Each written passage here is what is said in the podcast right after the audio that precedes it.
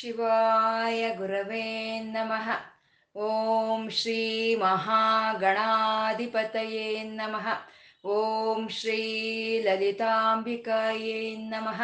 ವಾಗರ್ತಾವಿವ ಸಂಪೃತ್ತೌ ವಾಗರ್ತ ಪ್ರತಿಪತ್ತಯೇ. ಜಗತಃ ಪಿತರೌ, ವಂದೇ ಪಾರ್ವತಿ ಪರಮೇಶ್ವರೌ.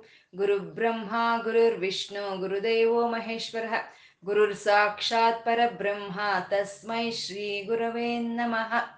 व्यासाय विष्णुरूपाय व्यासरूपाय विष्णवे श्रुतिस्मृतिपुराणानाम् आलयं करुणालयं नमामि भगवत्पादशङ्करं लोकशङ्करम् अज्ञानां जाह्नवीतीर्थं विद्यातीर्थं विवेकिनां सर्वेषां सुखदं तीर्थं भारतीतीर्थमाश्रये शिवाय विष्णुरूपाय शिवरूपाय विष्णवे ॐ नमो भगवते वासुदेवाय ಶ್ರೀಮಾತ್ರೇ ನಮಃ. ನಾಮ ರೂಪರಹಿತವಾದ ಚೈತನ್ಯವನ್ನ ನಾವು ವಿಷ್ಣು ಸಹಸ್ರನಾಮದಲ್ಲಿ ನಾರಾಯಣ ಬ್ರಹ್ಮ ಅಂತ ಉಪಾಸನೆ ಮಾಡ್ಕೊಳ್ತಾ ಇದ್ದೀವಿ. ಸಾವಿರ ನಾಮಗಳು ಒಬ್ಬಂದೇ, ಸಾವಿರ ರೂಪಗಳು ಒಬ್ಬಂದೇ. ಭಗವಂತನಲ್ಲಿ ಏನು ಗುಣಗಳು ಇದೆಯೋ ಅದನ್ನ ಇಲ್ಲಿ ನಾವು ನಾಮಗಳನ್ನಾಗಿ ಹೇಳ್ಕೊಳ್ತಾ ಇದ್ದೀವಿ. ಭಗವಂತ ಸುಲಭ ಅಂತಂದ್ರು. ಈ ಪ್ರಕೃತಿಯಲ್ಲಿ ಸುಲಭವಾಗಿ ಸಿಕ್ಕೋ ಅಂತ ಒಂದು ಪತ್ರ, ಪುಷ್ಪ, ಈ ಜಲ ಇವನ್ನು ಕೊಡ್ತಾ ನಮ್ಮ ಮನಸ್ಸನ್ನು ಅರ್ಪಣೆ ಮಾಡಿದ್ರೆ ನಮಗೆ ಸಿಕ್ಕೋ ಅಂತ ಆ ಪರತತ್ವವೇ ಅದು ಸುಲಭ ಅಂತ ಹೇಳ್ತಾ ಸುವ್ರತಃ ಅಂತಂದ್ರು. ಆ ಸುಲಭನಾಗಿ ಸಿಕ್ಕೋ ಅಂತ ಪರತತ್ವ ಅವನು ಸುವ್ರತಃ, ಅಂದ್ರೆ ಒಳ್ಳೆಯ ವ್ರತವನ್ನ ಹಿಡಿದಿದ್ದಾನೆ. ಈ ಪ್ರಪಂಚವನ್ನೆಲ್ಲ ಒಂದು ಕ್ರಮಬದ್ಧವಾಗಿ ನಡೆಸ್ಕೊಂಡು ಹೋಗ್ಬೇಕು ಅನ್ನೋ ಒಂದು ವ್ರತವನ್ನ ಯಾರು ತಗೊಂಡಿದಾರೋ ಅವನು ಸುವ್ರತಃ ಅಂತ ಹೇಳ್ತಾ ಸಿದ್ಧ ಅಂತ ಹೇಳಿದ್ರು. ಅಂದ್ರೆ ಯಾವ್ದಾದ್ರೂ ಒಂದು ವ್ರತವನ್ನು ಮಾಡೋವಾಗ ನಾವು ಸಿದ್ಧಿಗಳಿಗಾಗಿ ವ್ರತ ಮಾಡ್ತೀವಿ. ಯಾವುದೋ ಒಂದು ಸಿದ್ಧಿ ಬೇಕು ಅಂತ. ಹಾಗೆ ಭಗವಂತ ಯಾವುದು ಸಿದ್ಧಿಗಾಗಿ ಅವನು ಈ ಸುವ್ರತವನ್ನು ಹಿಡ್ದಿಲ್ಲ. ಅವನಲ್ಲಿ ಪ್ರತಿ ಜ್ಞಾನ, ಐಶ್ವರ್ಯ, ಚೈತನ್ಯಗಳು ಸಮಸ್ತವು ಅವನಲ್ಲಿ ಸಿದ್ಧವಾಗಿದೆ, ಸ್ವಯಂ ಸಿದ್ಧವಾಗಿ ಅಂತ ಅವನು ಸಿದ್ಧ ಅಂತ ಹೇಳಿದ್ರು. ಶತ್ರುಜಿತ್ ಶತ್ರು ತಾಪನಃ ಅಂದ್ರು. ಶತ್ರುಜಿತ್ ಅಂದ್ರೆ ನಾವು ಯಾವ್ದಾದ್ರು ಒಂದು ಕೆಲಸಗಳನ್ನ ಮಾಡ್ಬೇಕಂದಾಗ ಅಥವಾ ಯಾವ್ದಾದ್ರು ವ್ರತಗಳನ್ನ ನಾವು ಮಾಡಬೇಕು ಅಂದಾಗ ನಮ್ಗೆ ಅಡಚಣೆಗಳು ಬರುತ್ತೆ. ಆ ಅಡಚಣೆಗಳನ್ನೇ ಶತ್ರುಗಳು ಅಂತ ಹೇಳೋದು. ಮತ್ತೆ ನಾವು ಯಾವುದಾದ್ರೂ ಒಂದು ಪ್ರಯತ್ನ ಪಟ್ಟರು ಒಂದು ವ್ರತ ಅಂತ ಮಾಡಿದ್ರು, ಅದರಿಂದ ನಮ್ಗೆ ಸಿಕ್ಬೇಕಾಗಿರುವಂಥ ಫಲ ಅನ್ನೋದು ನಮ್ಗೆ ಸಿಕ್ಕಲ್ಲ.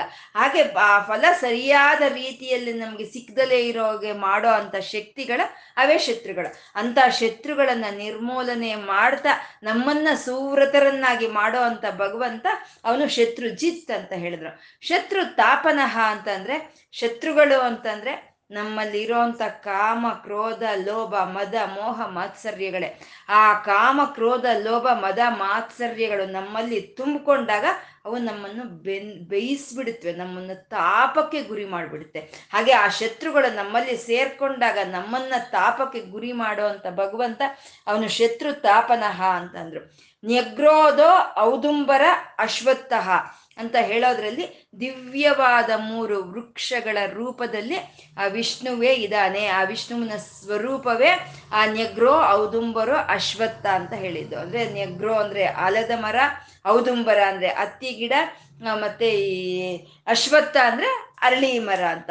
ಈ ಮೂರು ಗಿಡಗಳ ರೂಪದಲ್ಲಿ ನಾರಾಯಣನು ಉಪಸ್ಥಿತನಿದ್ದಾನೆ ಅಂತ. ಇವು ದೈವಿಕವಾದಂಥ ವೃಕ್ಷಗಳು ಅಂತ. ಅಂದ್ರೆ ಈ ಮೂರು ಮಾತ್ರನೇ ದೈವಿಕವಾದ ವೃಕ್ಷಗಳು ಅಂತ ಅಲ್ಲ. ಎಲ್ಲಾ ವೃಕ್ಷಗಳು ದೈವ ಸ್ವರೂಪವೇ. ಆ ಭಗವಂತನ ವಿಭೂತಿ, ನಾರಾಯಣನ ವಿಭೂತಿಯನ್ನ ಹೊತ್ತು ಈ ಭೂಮಿ ಮೇಲೆ ಇರೋ ಅಂತವೇ ಎಲ್ಲ ವೃಕ್ಷಗಳು ಅಂತ. ವಿಷ್ಣು ಸಹಸ್ರನಾಮದಲ್ಲಿ ಹೇಳ್ತಾ ಇದ್ದಾರೆ. ಒಂದು ಮೃಗಗಳ ಹೆಸರನ್ನ ಹೇಳಿದ್ರು. ಸಿಂಹ ಅಂತಂದ್ರು, ಶರಭ ಅಂತಂದ್ರು. ಈ ಋಷಿಗಳ ಹೆಸರು ಹೇಳ್ತಾ ಇದ್ದಾರೆ. ಮಹರ್ಷಿ, ಕಪಿಲಾಚಾರ್ಯ ಅಂತಂದ್ರು. ಹೀಗೆ ಪ್ರತಿ ಪ್ರತಿಯೊಂದು ತಾನೇ ಸಾವಿರ ನಾಮಗಳು ತಂದೆ, ಸಾವಿರ ರೂಪಗಳು ತಂದೆ ಅಂತ ತೋರಿಸುವಂತದ್ದೇ ನೆಗ್ರೋ, ಔದುಂಬರೋ, ಅಶ್ವತ್ಥ ಅಂತ. ಹಾಗೆ ವೃಕ್ಷಗಳ ರೂಪದಲ್ಲಿ ಪರಮಾತ್ಮ ಇದ್ದಾನೆ ಅಂತ ಹೇಳ್ತಾ, ಚಾಣೂರ ಅಂದ್ರೆ ಅಂತಂದ್ರು. ಚಾಣೂರರು ಅಂದ್ರೆ ಭಕ್ತರು. ಚಾಣೂರಾಂಧ್ರರು ಅಂದ್ರೆ ಆ ಭಕ್ತರನ್ನ ಸಂಕಟಕ್ಕೆ ಯಾರು ಗುರಿ ಮಾಡ್ತಾರೋ ಅವರು ಚಾಣೂರಾಂಧ್ರರು ಅಂತ ಅವ್ರನ್ನ ಸಂಹಾರ ಮಾಡೋ ಅಂತ ಶ್ರೀಹರಿ ಭಕ್ತ ವತ್ಸಲನು ಅವನು ಚಾಣೂರಾಂಧ್ರ ನಿಶೂದನಃ ಅಂತಂದ್ರು. ಸಹಸ್ರಾರ್ಚಿ ಅಂತಂದ್ರು. ಅಂದ್ರೆ ಅನೇಕ ಬಿಂದು ಸ್ವರೂಪನಾದಂಥ ಪರಮಾತ್ಮನಿಂದ ಅನೇಕವಾದ ಕಿರಣಗಳು ಹೊರಟು ಬರ್ತಾ ಇದೆ. ಅಂದ್ರೆ ಅಂತ ಸಾವಿರಾರು ಕಿರಣಗಳನ್ನ ಹೊಂದಿರೋ ಪರಮಾತ್ಮನು ಅವನು ಸಹಸ್ರಾರ್ಚಿ ಅಂತ ಹೇಳ್ತಾ ಸಪ್ತ ಜಿಹ್ವ ಅಂತ ಅಂದ್ರು ಈ ಸಪ್ತ ಜಿಹ್ವ ಅನ್ನೋದು ನಮ್ಗೆ ಅಗ್ನಿಗೆ ಹೇಳೋ ಅಂಥದ್ದು ಅಗ್ನಿಗೆ ಏಳು ನಾಲಿಗೆಗಳು ಇದೆ ಅಂತ. ಭಗವಂತ ಅವನು ಭೋಕ್ತ. ಅವನು ಎಲ್ಲ ಆಹಾರವನ್ನು ಅವನು ಸ್ವೀಕಾರ ಮಾಡ್ತಾನೆ. ಅವನು ಸ್ವೀಕಾರ ಮಾಡೋ ಆಹಾರಗಳು ಯಾವುದು? ಶಬ್ದ ರ, ಶಬ್ದ ಗ, ರೂಪ ರಸ, ಶಬ್ದ ರಸ, ರೂಪ ಗಂಧ, ಸ್ಪರ್ಶೆಯನ್ನು ಐದು. ಈ ಐದು ರಸಗಳನ್ನ ಮತ್ತೆ ಮನಸ್ಸು, ಬುದ್ಧಿ ಸೇರಿದ್ರೆ ಏಳು. ಆ ಏಳು ರಸಗಳನ್ನ ಏಳು ನಾಲಿಗೆಗಳಿಂದ ಸ್ವೀಕಾರ ಮಾಡ್ತಾ ಇರುವಂತ ಪರಮಾತ್ಮನ ಅವನು ಸಪ್ತ ಅಂತ, ಸಪ್ತೈದ ಅಂತಂದ್ರು. ಒಬ್ಬನೇ ಆದಂತ ಪರಮಾತ್ಮ ಏಳು ವಿಧವಾಗಿ ಬರ್ತಾನೆ ಅಂತ ಹೇಳೋದೆ ಸಪ್ತೈದ ಅನ್ನೋದು. ಅಂದ್ರೆ ಒಂದು ಸೂರ್ಯ ಕಿರಣ, ಬಿಳಿಯ ಬಣ್ಣದ ಒಂದು ಸೂರ್ಯ ಕಿರಣ ಏಳು ವರ್ಣಗಳಲ್ಲಿ ಬರುತ್ತೆ. ಅದೇ ಕಾಮನ ಬಿಲ್ಲು ಅಂತ ನಾವು ಹೇಳ್ತೀವಿ. ಹಾಗೆ ಒಬ್ಬನೇ ಆದ ಪರಮಾತ್ಮ ಏಳು ವರ್ಣಗಳಲ್ಲಿ ಪ್ರಕಟವಾಗ್ತಾ ಇದ್ದಾನೆ.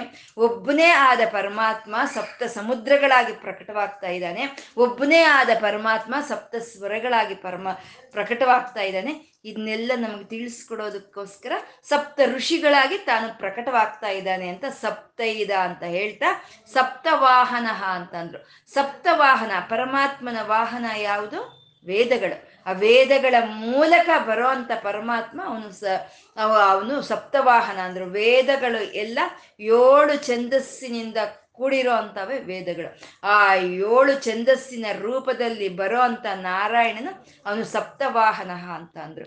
ಮತ್ತೆ ಈ ಶರೀರ ಅನ್ನೋ ಒಂದು ರಥದಲ್ಲಿ ವಾಹನವನ್ನಾಗಿ ಮಾಡ್ಕೊಳ್ಳೋ ಅಂತ ಆತ್ಮವೇ ಸಪ್ತವಾಹನ. ಈ ಶರೀರಕ್ಕಾಗಿ ಕೆಲಸ ಮಾಡ್ತಾ ಇರುವಂಥ ಸಪ್ತ ಧಾತುಗಳು. ಚರ್ಮ, ರಕ್ತ, ಮಾಂಸ, ಮೂಳೆ, ಮಜ್ಜ, ಮಿಥುಳ ಶುಕ್ಲ ನಾವು ಏಳು ಧಾತುಗಳು. ಆ ಏಳುವನ್ನ ವಾಹನವನ್ನಾಗಿ ಮಾಡಿಕೊಂಡು ಈ ಶರೀರ ಚಕ್ರವನ್ನ ನಡೆಸ್ತಾ ಇರುವಂತ ಆತ್ಮವೇ ಸಪ್ತವಾಹನ ಅಂತ ಹೇಳಿದ್ರು. ಅವನು ಅಮೂರ್ತಿ, ಅವನು ಒಬ್ಬನೇ ಈ ರೀತಿ ಸಪ್ತ ಋಷಿಗಳಾಗಿ, ಸಪ್ತ ಸಮುದ್ರಗಳಾಗಿ, ಸಪ್ತ ಸ್ವರಗಳಾಗಿ, ಸಪ್ತ ಬಣ್ಣಗಳಾಗಿ, ಸಪ್ತ ಧಾತುಗಳಾಗಿ, ಸಪ್ತ ಚಕ್ರಗಳಾಗಿ ತನ್ನನ್ನು ತಾನು ಪ್ರಕಟಿಸ್ಕೊಂಡಿದ್ರು ಅವನು ಇಂಥದೇ ಅಂತ ಹೇಳಕ್ಕೆ ಸಾಧ್ಯ ಇಲ್ಲ ಅಂತ ಅವನು ಅಮೂರ್ತಿ ಅಂತಂದ್ರು ಅವನೇನು ಸಮುದ್ರಗಳೇನಾ ಅಥವಾ ಅವನೇನು ಸ್ವರಗಳೇನಾ ಅಥವಾ ಋಷಿಗಳೇನಾ ಅಂದ್ರೆ ಎಲ್ಲವೂ ಅವನೇ ಎಲ್ಲವೂ ಅವನೇ ಅಲ್ಲ ಅನ್ನೋದನ್ನ ಹೇಳೋ ಅಂಥದ್ದೇ ಅಮೂರ್ತಿ. ಯಾವುದು ಪ, ಇಂಥದ್ದೇ ಮೂರ್ತಿ ಅಂತ ಇಲ್ಲ ಅಂತ. ಅದು ಎಂಥದ್ದು ಆ ತತ್ವ ಅಂದರೆ ಅನಗ ಅದು ಅತ್ಯಂತ ಪರಿಶುದ್ಧವಾದಂಥ, ಪರಮ ಪವಿತ್ರವಾದಂಥ ಒಂದು ಆ ತತ್ವ. ಅದು ಅಚಿಂತ್ಯ. ಅದು ನಮ್ಮ ಮನಸ್ಸಿಗೆ ಹೀಗೆ ಅಂತ ತಿಳಿಯೋದಕ್ಕೆ ಸಾಧ್ಯ ಇಲ್ಲ.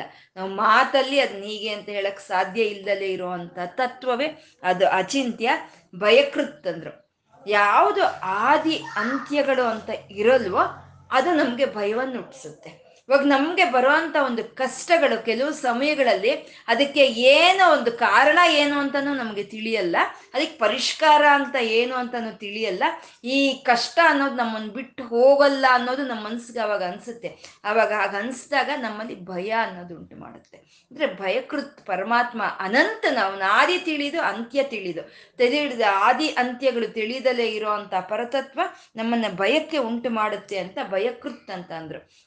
ಅಂದ್ರೆ ಸಮುದ್ರವನ್ನು ನೋಡಿದಾಗ, ಒಂದು ವಿಸ್ತಾರವಾಗಿ ವ್ಯಾಪಿಸ್ಕೊಂಡಿರುವಂಥ ಬೆಟ್ಟಗಳನ್ನು ನೋಡಿದಾಗ ನಮ್ಗೆ ಅತ್ಯಂತ ಭಯ ಅನ್ನೋದು ಉಂಟಾಗುತ್ತೆ ಅಂತ. ಹಾಗೆ ನಮ್ಮಲ್ಲಿ ಭಯವನ್ನ ಭಯವನ್ನು ಹೋಗಲಾಡಿಸೋ ಅಂತ ಅವನು ಭಯಾಪಹ ಅಂತ ಅಂದ್ರು. ನಮ್ಮಲ್ಲಿರುವಂಥ ಸರ್ವ ವಿಧವಾದ ಭಯಗಳನ್ನು ಹೋಗಲಾಡಿಸ್ತಾನೆ ಅಂತ. ಅಂದ್ರೆ ಅಜ್ಞಾನವನ್ನು ಹೋಗಲಾಡಿಸೋ ಅಂಥದ್ದೇ ಭಯಾಪಹ ಅಂತ ಪರಮಾತ್ಮ ಭಯವನ್ನು ಹುಟ್ಟಿಸೋನು ಅವನೇ, ಆ ಭಯದಿಂದ ನಮ್ಮನ್ನು ಕಾಪಾಡೋನು ಅವನೇ ಅಂತ ಹೇಳ್ತಾ ಭಯಕೃತ್ ಭಯನಾಶನ ಅಂತ ಹೇಳಿದ್ರು. ಇನ್ನು ಮುಂದಿನ ಶ್ಲೋಕ, ತೊಂಬತ್ತನೆಯ ಶ್ಲೋಕ, ಅಣು ಅಣುರ್ ಬೃಹತ್ ಕೃಷ ಸ್ಥೂಲೋ ಗುಣ ನಿರ್ಗುಣೋ ಮಹಾನ್ ಅದೃತ ಸ್ವದೃತ ಸ್ವಾಸ್ಯ ಪ್ರಾಗ್ವಂಶೋ ವಂಶವರ್ಧನ ಹನ್ನೆರಡು ನಾಮಗಳಿಂದ ಕೂಡಿರುವಂಥ ಶ್ಲೋಕ ಇದು. ಅಣುಹು ಬೃಹತ್ ಕೃಶಃ ಸ್ಥೂಲ ಗುಣಭೃತ್ ನಿರ್ಗುಣ ಮಹಾನ್ ಅದೃತ ಸ್ವದೃತ ಸ್ವಾಸ್ಯ ಪ್ರಾಗ್ವಂಶ ವಂಶವರ್ಧನ ಅಂತ ಹನ್ನೆರಡು ನಾಮಗಳಿಂದ ಕೂಡಿರೋ ಅಂಥದ್ದು ಭಗವಂತ ಅವನು ಅಣುಹು ಅಂತಂದ್ರು. ಅಣುಹು ಅಂದ್ರೆ ಅತ್ಯಂತ ಸೂಕ್ಷ್ಮದವನು ಅಂತ ಹೇಳೋ ಅಂಥದ್ದೇ ಅಣುಹು ಅಂತ, ಅತ್ಯಂತ ಸೂಕ್ಷ್ಮ ಅಂತ. ಈ ಸೂಕ್ಷ್ಮ ಅನ್ನೋದು ಭಗವಂತನ ಸರ್ವವಾಯ್ ಸರ್ವವ್ಯಾಪಕ ಶಕ್ತಿಯನ್ನ ತೋರಿಸುತ್ತೆ. ಸರ್ವವ್ಯಾಪಕ ಶಕ್ತಿಯನ್ನ ತೋರಿಸೋ ಅಂಥದ್ದೇ ಸೂಕ್ಷ್ಮ ಅಂತ ಹೇಳೋದು. ಅವನು ಸೂಕ್ಷ್ಮವಾಗಿ ಇರೋದ್ರಿಂದಾನೆ ಅವನು ಎಲ್ಲಿ ಬೇಕಾದರೂ ಅವನು ವ್ಯಾಪಿಸ್ಕೊಳ್ತಾನೆ. ಹಾಗಾಗಿ ಅವನು ಅಣುಹು ಅಂತಂದ್ರು. ಅಣು ಅನ್ನೋದು ಎಷ್ಟಿರುತ್ತೆ ರೀ? ಒಂದು ಸ್ವಲ್ಪ ಅದು ನಮ್ಮ ಕಣ್ಣಿಗೂ ಕಾಣಿಸೋದಿಲ್ಲ. ಅದನ್ನ ನಾವು ಯಾವುದಾದ್ರೂ ಮೈಕ್ರೋಸ್ಕೋಪಲ್ಲಿ ಇಟ್ಟು ನೋಡಬೇಕು. ನಾವು ಮೈಕ್ರೋಸ್ಕೋಪಲ್ಲಿ ಇಟ್ಟು ನೋಡಿದ್ರೆ ನಮಗೆ ಕಾಣಿಸೋ ಅಂತ ಅಣುವಿನಲ್ಲಿ ಅಣು ಅವನು ಅಂತಂದ್ರೆ ಅವನಿನ್ನೆಷ್ಟು ಸೂಕ್ಷ್ಮದವನಾಗಿರಬಹುದು ಆ ಚೈತನ್ಯ ಅಂತ ಇಲ್ಲಿ ಅಣುಹು ಅಂತ ಹೇಳಿದ್ರು. ಇವಾಗ ನಾವು ಕಿಟಕಿ ಬಾಗಿಲುಗಳೆಲ್ಲ ಹಾಕ್ಬಿಡ್ತೀವಿ. ತಲೆಭಾಗಗಳಲ್ಲೂ ಮುಚ್ಚಿಬಿಡ್ತೀವಿ. ಮುಚ್ಚಿಬಿಟ್ಟಾಗ ನಮಗೆ ಒಳಗಡೆಗೆ ಆ ಸೂರ್ಯ ಕಿರಣಗಳು ಒಳಗಡೆ ಬರೋದಿಲ್ಲ. ಅಕಸ್ಮಾತ್ ಆ ಕಿಟಕಿ ಬಾಗಿಲಲ್ಲಿ ಒಂದು ಸಣ್ಣದಾದ ಒಂದು ರಂಧ್ರ ಇದ್ರೆ ತಲೆಬಾಗಿಲ್ಗೆ ಒಂದು ಸಣ್ಣದಾದ ರಂಧ್ರ ಇದ್ರೆ ಅದ್ರ ಒಳಗಿಂದ ಒಳಕ್ಕೆ ಬರುತ್ತೆ. ಅಂದ್ರೆ ಇನ್ನೆಷ್ಟು ಸೂಕ್ಷ್ಮವಾಗಿರಬಹುದು. ಹಾಗೆ ಪರಮಾತ್ಮನ ಚೈತನ್ಯ ಅತ್ಯಂತ ಸೂಕ್ಷ್ಮ. ಅದು ಅಣುವಿಗಿಂತ ಅಣುವ ಆಗಿರುವಂತ ಸೂಕ್ಷ್ಮ ಅಂತ. ಯಾಕೆಂದ್ರೆ ಅವನು ಸೂಕ್ಷ್ಮದವನು ಆಗಿರೋದ್ರಿಂದನೇ ಅವನು ಎಲ್ಲಾದ್ರಲ್ಲಿ ಪ್ರವೇಶ ಮಾಡೋದಕ್ಕೆ ಸಾಧ್ಯ ಆಗ್ತಾ ಇದೆ. ಒಂದು ಸಣ್ಣದಾದ ಇರುವೆಯಲ್ಲಿ ಅವನು ಪ್ರವೇಶ ಮಾಡ್ತಾನೆ. ಯಾಕೆ ಕಣ್ಣಿಗೆ ಕಾಣಿಸೋದಿಲ್ಲ? ಅಂತ ಕ್ರಿಮಿ ಕೀಟಗಳಲ್ಲಿ ಪ್ರವೇಶ ಮಾಡೋಷ್ಟು ಸೂಕ್ಷ್ಮನವನು ಅಂತ ಹೇಳ್ತಾ ಇರೋವಂಥದ್ದು ಅಣುಗು ಅಂತ. ಅವನಷ್ಟು ಸೂಕ್ಷ್ಮ. ಹಾಗಾಗಿ ಅವನು ನಮಗೆ ಕಣ್ಣಿಗೆ ಕಾಣಿಸ್ತಾ ಇಲ್ಲ ಅಂತ. ಇವಾಗ ನಾವೊಂದು ಕಾಡಿಗೆ ಹೋದ್ರೆ ಆನೆ ಅನ್ನೋದು ನಮಗೆ ಕಾಣಿಸುತ್ತೆ. ಆದರೆ ಸಣ್ಣದಾದ ಇರುವೆಗಳು ಕ್ರಿಮಿಕೀಟಗಳು ನಮಗೆ ಕಾಣಿಸುತ್ತ ಕಾಣಿಸಲ್ಲ. ಅತ್ಯಂತ ಸೂಕ್ಷ್ಮನವನು ಅಂತ ಹೇಳ್ತಾ ಅಣುಹು ಅಂತ ಹೇಳಿದ್ರು. ಆ ಅಣುಹು ಆದಂಥವನ್ನ ಬೃಹತ್ ಅಂತ ಹೇಳ್ತಾ ಇದ್ದಾರೆ. ಈ ಅಣುಹು ಅಂತ ಹೇಳಿದ್ದು, ಆ ಸೂಕ್ಷ್ಮವನ್ನ ಹೇಳಿದ್ದು ಅವನು ಪ್ರವೇಶ ಮಾಡೋ ಅಂಥದ್ದನ್ನು, ಅವನು ಪ್ರತಿ ಒಂದರಲ್ಲಿ ಅವನು ಪ್ರವೇಶ ಮಾಡೋ ಅಂತ ಗುಣವನ್ನ ಹೇಳಿದ್ರೆ ಈ ಬೃಹತ್ ಅನ್ನೋದು ಪ್ರವೇಶ ಮಾಡವನೇನು ಸುಮ್ಮನೆ ಇರ್ತಾನ, ಎಲ್ಲ ಕಡೆ ವ್ಯಾಪಿಸ್ಕೊಳ್ತಾನೆ ಅಂತ ಬೃಹತ್ ಅಂತ ಹೇಳ್ತಾ ಇದ್ದಾರೆ. ಅಂದ್ರೆ ಆ ಸೂರ್ಯ ಕಿರಣ ಅನ್ನೋದು ಆ ಒಂದು ರಂಧ್ರದಿಂದ ಒಳಕ್ ಬಂದ್ರೆ ಅದು ಸ್ಥೂಲ, ಅದು ಸೂಕ್ಷ್ಮ, ಸೂಕ್ಷ್ಮವಾಗಿ ಅದು ಬಂತು. ಬಂದಿದ್ದ ಸೂರ್ಯಕಿರಣ ಸುಮ್ಮನೆ ಇರುತ್ತಾ, ಆ ಜಾಗ ಪೂರ್ತಿ ಅದು ಆಕ್ರಮಿಸ್ಕೊಳುತ್ತೆ ಆ ಆಕ್ರಮಿಸ್ಕೊಳ್ಳೋ ಅಂಥದ್ದನ್ನೇ ಬೃಹತ್ ಅಂತ ಹೇಳೋದು. ಅಂದ್ರೆ ಒಂದು ಇರುವೆ ಇಲ್ಲಿ ಒಂದು ಅಣುವಾಗಿ, ಅಣುವಿನಲ್ಲಿ ಅಣುವಾಗಿರುವಂಥ ಪರಮಾತ್ಮ ಇರುವೆಯಲ್ಲಿ ಸಹಿತ ಅವನು ವ್ಯಾಪಿಸ್ಕೊಂಡು ಪ್ರವೇಶ ಮಾಡಿ ಅದ್ರ ತುಂಬಾ ವ್ಯಾಪಿಸ್ಕೊಳ್ತಾನೆ. ಇರುವೆ ತುಂಬಾ ವ್ಯಾಪಿಸ್ಕೊಳ್ತಾನೆ ಅವನು. ಅವನು ಪ್ರತಿಯೊಂದು ಜೀವಿಗೂ ಅನ್ಸುತ್ತೆ. ಇರುವೆ, ಇರುವೆಯಿಂದ ಹಿಡಿದು ಪ್ರತಿಯೊಂದಕ್ಕೂ ಅನ್ಸುತ್ತೆ. ನಾನೇ ಪರಿಪೂರ್ಣ ಅಂತ ಪ್ರತಿಯೊಂದು ಜೀವಿಗೂ ಅನ್ಸುತ್ತೆ. ನಿಜ, ಆ ಇರುವೆಗೆ ಅನ್ಸುತ್ತೆ ನಾನು ಪರಿಪೂರ್ಣ ಅಂತ. ನಿಜಕ್ಕೂ ಇರುವೆ ಪರಿಪೂರ್ಣನಾ? ಅದು ನಿಜವೇ ಇರುವೆ ಪರಿಪೂರ್ಣ ಅಲ್ಲ ಅಂತ ನಮಗ್ ತಿಳಿದಿದೆ. ಯಾಕೆಂದ್ರೆ ನಾವು ಆರಡಿ ಎತ್ತರ ಇದ್ದೀವಿ. ಹಾಗಾಗಿ ಇರುವೆ ಪರಿಪೂರ್ಣ ಅಲ್ಲ ಅಂತ ನಮ್ಗನ್ಸುತ್ತೆ ನಾವು ಪರಿಪೂರ್ಣರು ಅಂತ ನಮ್ಗನ್ಸ್ತಾ ಇದೆ. ಹಾಗೆ ಪ್ರತಿಯೊಂದಕ್ಕೂ ಅದೇ ಪರಿಪೂರ್ಣ ಅದೇ ಪರಿಪೂರ್ಣ ಅಂತ ಅನ್ಸುತ್ತೆ. ಯಾಕೆಂದ್ರೆ ಈ ಸೂಕ್ಷ್ಮವಾದಂಥ ಚೈತನ್ಯ ಆ ಶರೀರಗಳಲ್ಲಿ ಪ್ರವೇಶ ಮಾಡ್ತಾ ಆ ಶರೀರ ಪೂರ್ತಿ ತುಂಬಿಕೊಂಡಿದೆ. ಆ ಚೈತನ್ಯದಿಂದಾನೇ ನಮಗೆ ನಾವು ಪರಿಪೂರ್ಣರು ಅಂತ ಅನಿಸೋ ಅಂಥದ್ದು ಆ ರೀತಿ ಪ್ರವೇಶ ಮಾಡಿದಂಥವನು, ಸೂಕ್ಷ್ಮವನು, ಅವನು ಎಲ್ಲ ಕಡೆ ವ್ಯಾಪಿಸ್ಕೊಳ್ತಾನೆ ಅಂತ ಬೃಹತ್ ಅಂತ ಅಂದರು. ಇರುವೆನಲ್ಲಿ ಎಲ್ಲ ಎಲ್ಲ ಬ್ರಹ್ಮಾಂಡಗಳಲ್ಲಿ ಆ ಸೂಕ್ಷ್ಮವಾದ ಚೈತನ್ಯ ಅನ್ನೋದು ವ್ಯಾಪಿಸ್ಕೊಂಡಿದೆ ಅಂತ ಅವನು ಬೃಹತ್ ಅಂತ ಹೇಳಿದರು. ಆ ಅಣು, ಆ ಸೂಕ್ಷ್ಮವಾದಂಥ ಅವನು ವ್ಯಾ, ಪ್ರವೇಶ ಮಾಡಿ ಬೃಹತ್ತಾಗಿ ಎಲ್ಲ ಕಡೆ ವ್ಯಾಪಿಸ್ಕೊಳ್ತಾ ಇದ್ದಾನೆ ಅಂತ ಅಣುರ್ ಬೃಹತ್ ಅಂತ ಹೇಳ್ತಾ ಕೃಶಃ ಅಂತ ಅಂದ್ರು. ಅವನು ಕೃಷಹನು, ಅಂದ್ರೆ ತೆಳ್ಳಕ್ಕಿದ್ದಾನೆ, ಸಣ್ಣಕ್ಕಿದ್ದಾನೆ, ತೆಳ್ಳಗೆ ಕೃಷಿಸಿ ಹೋಗಿ ಇದ್ದಾನೆ ಅಂತ ಇವಾಗ ಸೂರ್ಯ ಕಿರಣ ಉದ್ದಕ್ಕಿದ್ದಾನೆ, ಸಣ್ಣಕ್ಕೆ ಉದ್ದಕ್ಕಿರೋನು ಕೃಶಃ ಅಂತ ಹೇಳೋದು. ಇವಾಗ ಸೂರ್ಯ ಕಿರಣ ಹೇಗಿದೆ? ಸಣ್ಣಕ್ಕೆ ಉದ್ದ ಉದ್ದಕ್ಕಿದೆ ಅಲ್ವಾ ಸೂರ್ಯಕಿರಣ?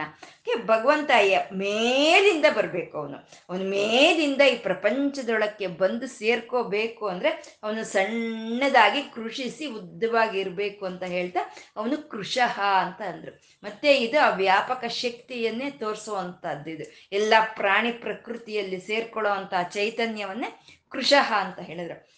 ಕೃಷಃ ಅಂತ ಅಂದ್ರೆ ಲಘು ಅಂತ ಹೇಳ್ತೀವಿ. ಅಂದ್ರೆ ಭಾರ ಇಲ್ದಲೇ ಇರೋವನು ಅಂತ. ಅಂದ್ರೆ ನಾವು ವೇಟ್ಲೆಸ್ ಅಂತ ಹೇಳ್ತೀವಲ್ವಾ? ಈ ಚೈತನ್ಯಕ್ಕೆ ಯಾವುದು ಭಾರ ಅಂತಾನೆ ಇಲ್ಲ ಅಂತ ಹೇಳುವಂಥದ್ದು. ಇವಾಗ ಈ ಶರೀರ ಇದೆ. ಈ ಶರೀರದೊಳಗೆ ಆ ಚೈತನ್ಯ ತುಂಬಿಕೊಂಡಿದೆ. ಈ ಶರೀರದೊಳಗೆ ಆ ಚೈತನ್ಯ ತುಂಬಿಕೊಂಡು ಇರೋದಕ್ಕೆ ಇಲ್ಲಿ ಜೀವ ಅನ್ನೋದು ಇದೆ. ಈ ಈ ಚೈತನ್ಯ ಬಿಟ್ಟು ಹೋದ್ರೆ ಈ ಶರೀರ ಅನ್ನೋದು ನಿರ್ಜೀವವಾಗಿ ಹೋಗುತ್ತೆ. ಆ ಚೈತನ್ಯಕ್ಕೆ ಆ ಚೈತನ್ಯಕ್ಕೆ ಭಾರವೇ ಇರೋದೇ ಆದ್ರೆ ಆ ಚೈತನ್ಯಕ್ಕೆ ಒಂದು ಭಾರ ಅಂತ ಇದ್ರೆ ಅದು ಬಿಟ್ಟು ಹೋದ ತಕ್ಷಣ ಈ ಶರೀರದ ಭಾರ ಕಮ್ಮಿ ಆಗ್ಬೇಕು, ಅಲ್ವಾ? ಆ ಶೇ, ಆ ಚೈತನ್ಯಕ್ಕೆ ಭಾರ ಅನ್ನೋದಿದ್ರೆ ಅದು ಬಿಟ್ಟೋದ ತಕ್ಷಣ ಇದು ಹಗುರವಾಗಿ ಹೋಗುತ್ತೆ. ಇವಾಗ ಒಂದು ಹೂವಿನ ಬುಟ್ಟಿ ಇದೆ, ಒಂದು ಹಣ್ಣಿನ ಬುಟ್ಟಿ ಇದೆ. ಆ ಹಣ್ಣಿನ ಬುಟ್ಟಿಯಲ್ಲಿ ಬಾಳೆಹಣ್ಣು ಇದೆ, ಮೋಸಂಬಿ ಇದೆ, ಪಪ್ಪಾಯ ಇದೆ, ಆಪಲ್ ಇದೆ, ಎಲ್ಲ ಸೇರಿ ಒಂದು ಕೆ ಜಿ ಇದೆ. ಅದರಲ್ಲಿ ಆಪಲ್ನ ಒಂದು ಭಾರ ಅನ್ನೋದು ನೂರು ಗ್ರಾಮ್ ಇದ್ರೆ, ಆ ಆಪಲ್ನ ನಾವು ಆಚೆಗೆ ತೆಗೆದ್ರೆ ನೂರು ಗ್ರಾಮ್ ಅದ್ರಲ್ಲಿ ಕಮ್ಮಿ ಆಗ್ಬೇಕು, ಅಲ್ವಾ? ಈ ಚೈತನ್ಯ ರೂಪದಲ್ಲಿ ತುಂಬಿಕೊಂಡಿರೋ ಈ ಜಿ ಶರೀರಗಳಲ್ಲಿ ಆ ಚೈತನ್ಯ ಹೊರಟೋದ್ರು ಈ ಭಾರ ಕಮ್ಮಿ ಆಗಲ್ಲ, ಈ ಶರೀರದ ಭಾರ ಕಮ್ಮಿ ಆಗಲ್ಲ. ಯಾಕೆ ಅಂದ್ರೆ ಅವನು ಕೃಶಃ ಅವನು ಭಾರವಿಲ್ದಲೇ ಇರೋವನು ಅಂತ ಹೇಳ್ತಾ ಇರೋವಂಥದ್ದು ಕೃಶಃ ಅಂತ. ಮತ್ತೆ ಆ ಭಾರವಿಲ್ದಲೇ ಇರೋ ಅಂತ ಕೃಷನೇ ಈ ಶರೀರದ ಸಮತೋಲನೆಯನ್ನ ಕಾಪಾಡ್ತಾ ಇದ್ದಾನೆ ಅಂತ ಅವನು ಕೃಶಃ ಅಂತಂದ್ರು. ವಿಷ್ಣು ಸಹಸ್ರನಾಮ ಆಯ್ತು, ನಾವಾಗ್ಲೇ ತೊಂಬತ್ತನೇ ಶ್ಲೋಕಕ್ಕೆ ಬಂದಿದ್ದೀವಿ. ಇದು ಅರ್ಥಗಳು ತಿಳ್ಕೊಳ್ಳೋ ಅಂಥದ್ದಲ್ಲ, ಭಾವಿಸ್ಕೋಬೇಕು ಭಾವಿಸ್ಕೋಬೇಕು. ಪರಮಾತ್ಮ ಅಂದ್ರೆ ಏನು, ನಾರಾಯಣ ಅಂದ್ರೆ ಏನು, ದೇವರು ಅಂದ್ರೆ ಏನು, ಭಾವಿಸ್ಕೋಬೇಕು. ಪರಮಾತ್ಮ, ಪರತತ್ವ ಅಂದ್ರೆ ಅತೀ ಸೂಕ್ಷ್ಮ. ಎಲ್ಲಿ ಬೇಕಾದ್ರೂ ಹೋಗಿ ಸೇರ್ಕೋಬಲ್ಲಂತ ಶಕ್ತಿ ಇರೋ ಅವನು ಸೇರ್ಕೊಂಡವನು, ಸಂಪೂರ್ಣ ಆಕ್ರಮಿಸ್ಕೊಳ್ಳೋ ಅಂತ ಒಂದು ಶಕ್ತಿ ಇರೋ ಅವನು ಅವನಿಗೆ ಯಾವುದು ಭಾರ ಅಂತ ಇಲ್ಲ, ಹಗುರವಾಗಿ ಇದ್ದಾನೆ ಅನ್ನೋವನು ಅವನು ಪರಮಾತ್ಮ ಅಂತ ತಿಳ್ಕೊಳ್ಳೋ ಅಂಥದ್ದು ಕೃಶಃ ಅಂತ. ಆ ಕೃಶಃ ಆದಂಥ ಪರಮಾತ್ಮ ಅವನೇ ಸ್ಥೂಲಹ ಅಂತ ಹೇಳ್ತಾ ಇದ್ದಾರೆ. ಸ್ಥೂಲಹ ಅಂದ್ರೆ ದಪ್ಪವಾಗಿರೋ ಅಂತ. ಈ ಪ್ರಪಂಚದ ರೂಪದಲ್ಲಿ ತಾನು ಪ್ರಕಟವಾಗಿದ್ದಾನೆ. ಅಂದ್ರೆ ಈ ಪ್ರಪಂಚ ಅನ್ನೋದು ನಾನಾ ವಿಧವಾದ ಪದಾರ್ಥಗಳಿಂದ, ನಾನಾ ವಿಧವಾದ ವಸ್ತುಗಳಿಂದ ಈ ಪ್ರಪಂಚ ಸ್ಥೂಲವಾಗಿದೆ. ಮತ್ತೆ ಈ ಸ್ಥೂಲವಾಗಿರೋ ಪ್ರಪಂಚದಲ್ಲಿ ತಾನು ಪ್ರವೇಶ ಆದ್ಮೇಲೆ ತಾನು ಸ್ಥೂಲ ಶರೀರವನ್ನು ಹೊಂದಿರೋವನು ಅಂತ ಹೇಳ್ತಾ ಸ್ಥೂಲ ಅಂತ ಹೇಳಿದ್ರು. ಅಂದ್ರೆ ಇವಾಗ ಪಂಚಭೂತಗಳಲ್ಲಿ ಒಂದಾದಂತ ಒಂದು ಗಾಳಿ ಅನ್ನೋದು ಇದೆ. ಅದು ಕೃಶಹನೆ ಅದೇ, ಅದು ಅದು ಸಣ್ಣದಾಗಿ ಇರೋವಂಥದ್ದೇ ಕಣ್ಣಿಗೆ ಕಾಣಿಸ್ದಲೇ ಇರೋವಂಥದ್ದೇ ಗಾಳಿ. ಆ ಗಾಳಿ ಒಂದು ಬಲೂನ್ ಒಳಗೆ ಸೇರ್ಕೊಂಡಾಗ ಅದು ಒಂದು ಅಷ್ಟು ದಪ್ಪ ಆಗುತ್ತೆ. ಅಲ್ಲಿಗೆ ಆ ಗಾಳಿ ಸ್ಥೂಲ ಶರೀರವನ್ನ ಪಡ್ಕೊಳ್ತು ಅಂತ ಹೇಳುವಂತ ಮತ್ತೆ ಅದಕ್ಕೆ ಭಾರ ಇರುತ್ತಾ? ಯಾವುದಾದ್ರೂ ಬಲೂನ್ ನಾವು ತಗೊಂಡ್ರೆ ಭಾರ ಇರುತ್ತಾ? ಅದೇ ಕೃಶಃ ಆ ಕೃಶಃ ಆದಂಥ ಪರಮಾತ್ಮ ಈ ಶರೀರಗಳ ಒಳಗೆ ಸೇರ್ಕೊಳ್ತಾ ತಾನು ಸ್ಥೂಲನಾಗ್ತಾ ಇದ್ದಾನೆ ಅಂತ ಹೇಳ್ತಾ, ಸ್ಥೂಲಹ ಅಂತ ಹೇಳಿದ್ರು. ಆ ಸ್ಥೂಲನಾದಂಥ ಪರಮಾತ್ಮ ಅವನು ಗುಣಭೃತ್ ಅಂತ ಇದ್ದಾರೆ. ಗುಣಭೃತ್ ಅಂದ್ರೆ ಎಲ್ಲ ಗುಣಗಳನ್ನು ತಾನು ಭರಿಸಿ ಇದ್ದಾನೆ. ಯಾರಾದ್ರೆ ಎಲ್ಲ ಗುಣಗಳನ್ನು ಭರಿಸಿ ಇದ್ದಾನ ಅವನೇ ದೇವರು, ಅವನೇ ಭಗವಂತ, ಅವನೇ ನಾರಾಯಣ ಪರಬ್ರಹ್ಮ ಅಂತ. ಬ್ರಹ್ಮದೇವ್ರದ್ದು ಒಂದು ರಜೋಗುಮ ರಜೋಗುಣ. ರಜೋಗುಣದಿಂದ ಬ್ರಹ್ಮದೇವರು ಸೃಷ್ಟಿಯನ್ನು ಮಾಡ್ತಾ ಇದ್ದಾರೆ. ಸತ್ವಗುಣದಿಂದ ವಿಷ್ಣು ಈ ಸೃಷ್ಟಿಯನ್ನೆಲ್ಲ ಕಾಪಾಡ್ತಾ ಇದ್ದಾನೆ. ತಮೋಗುಣದಿಂದ ತಮೋ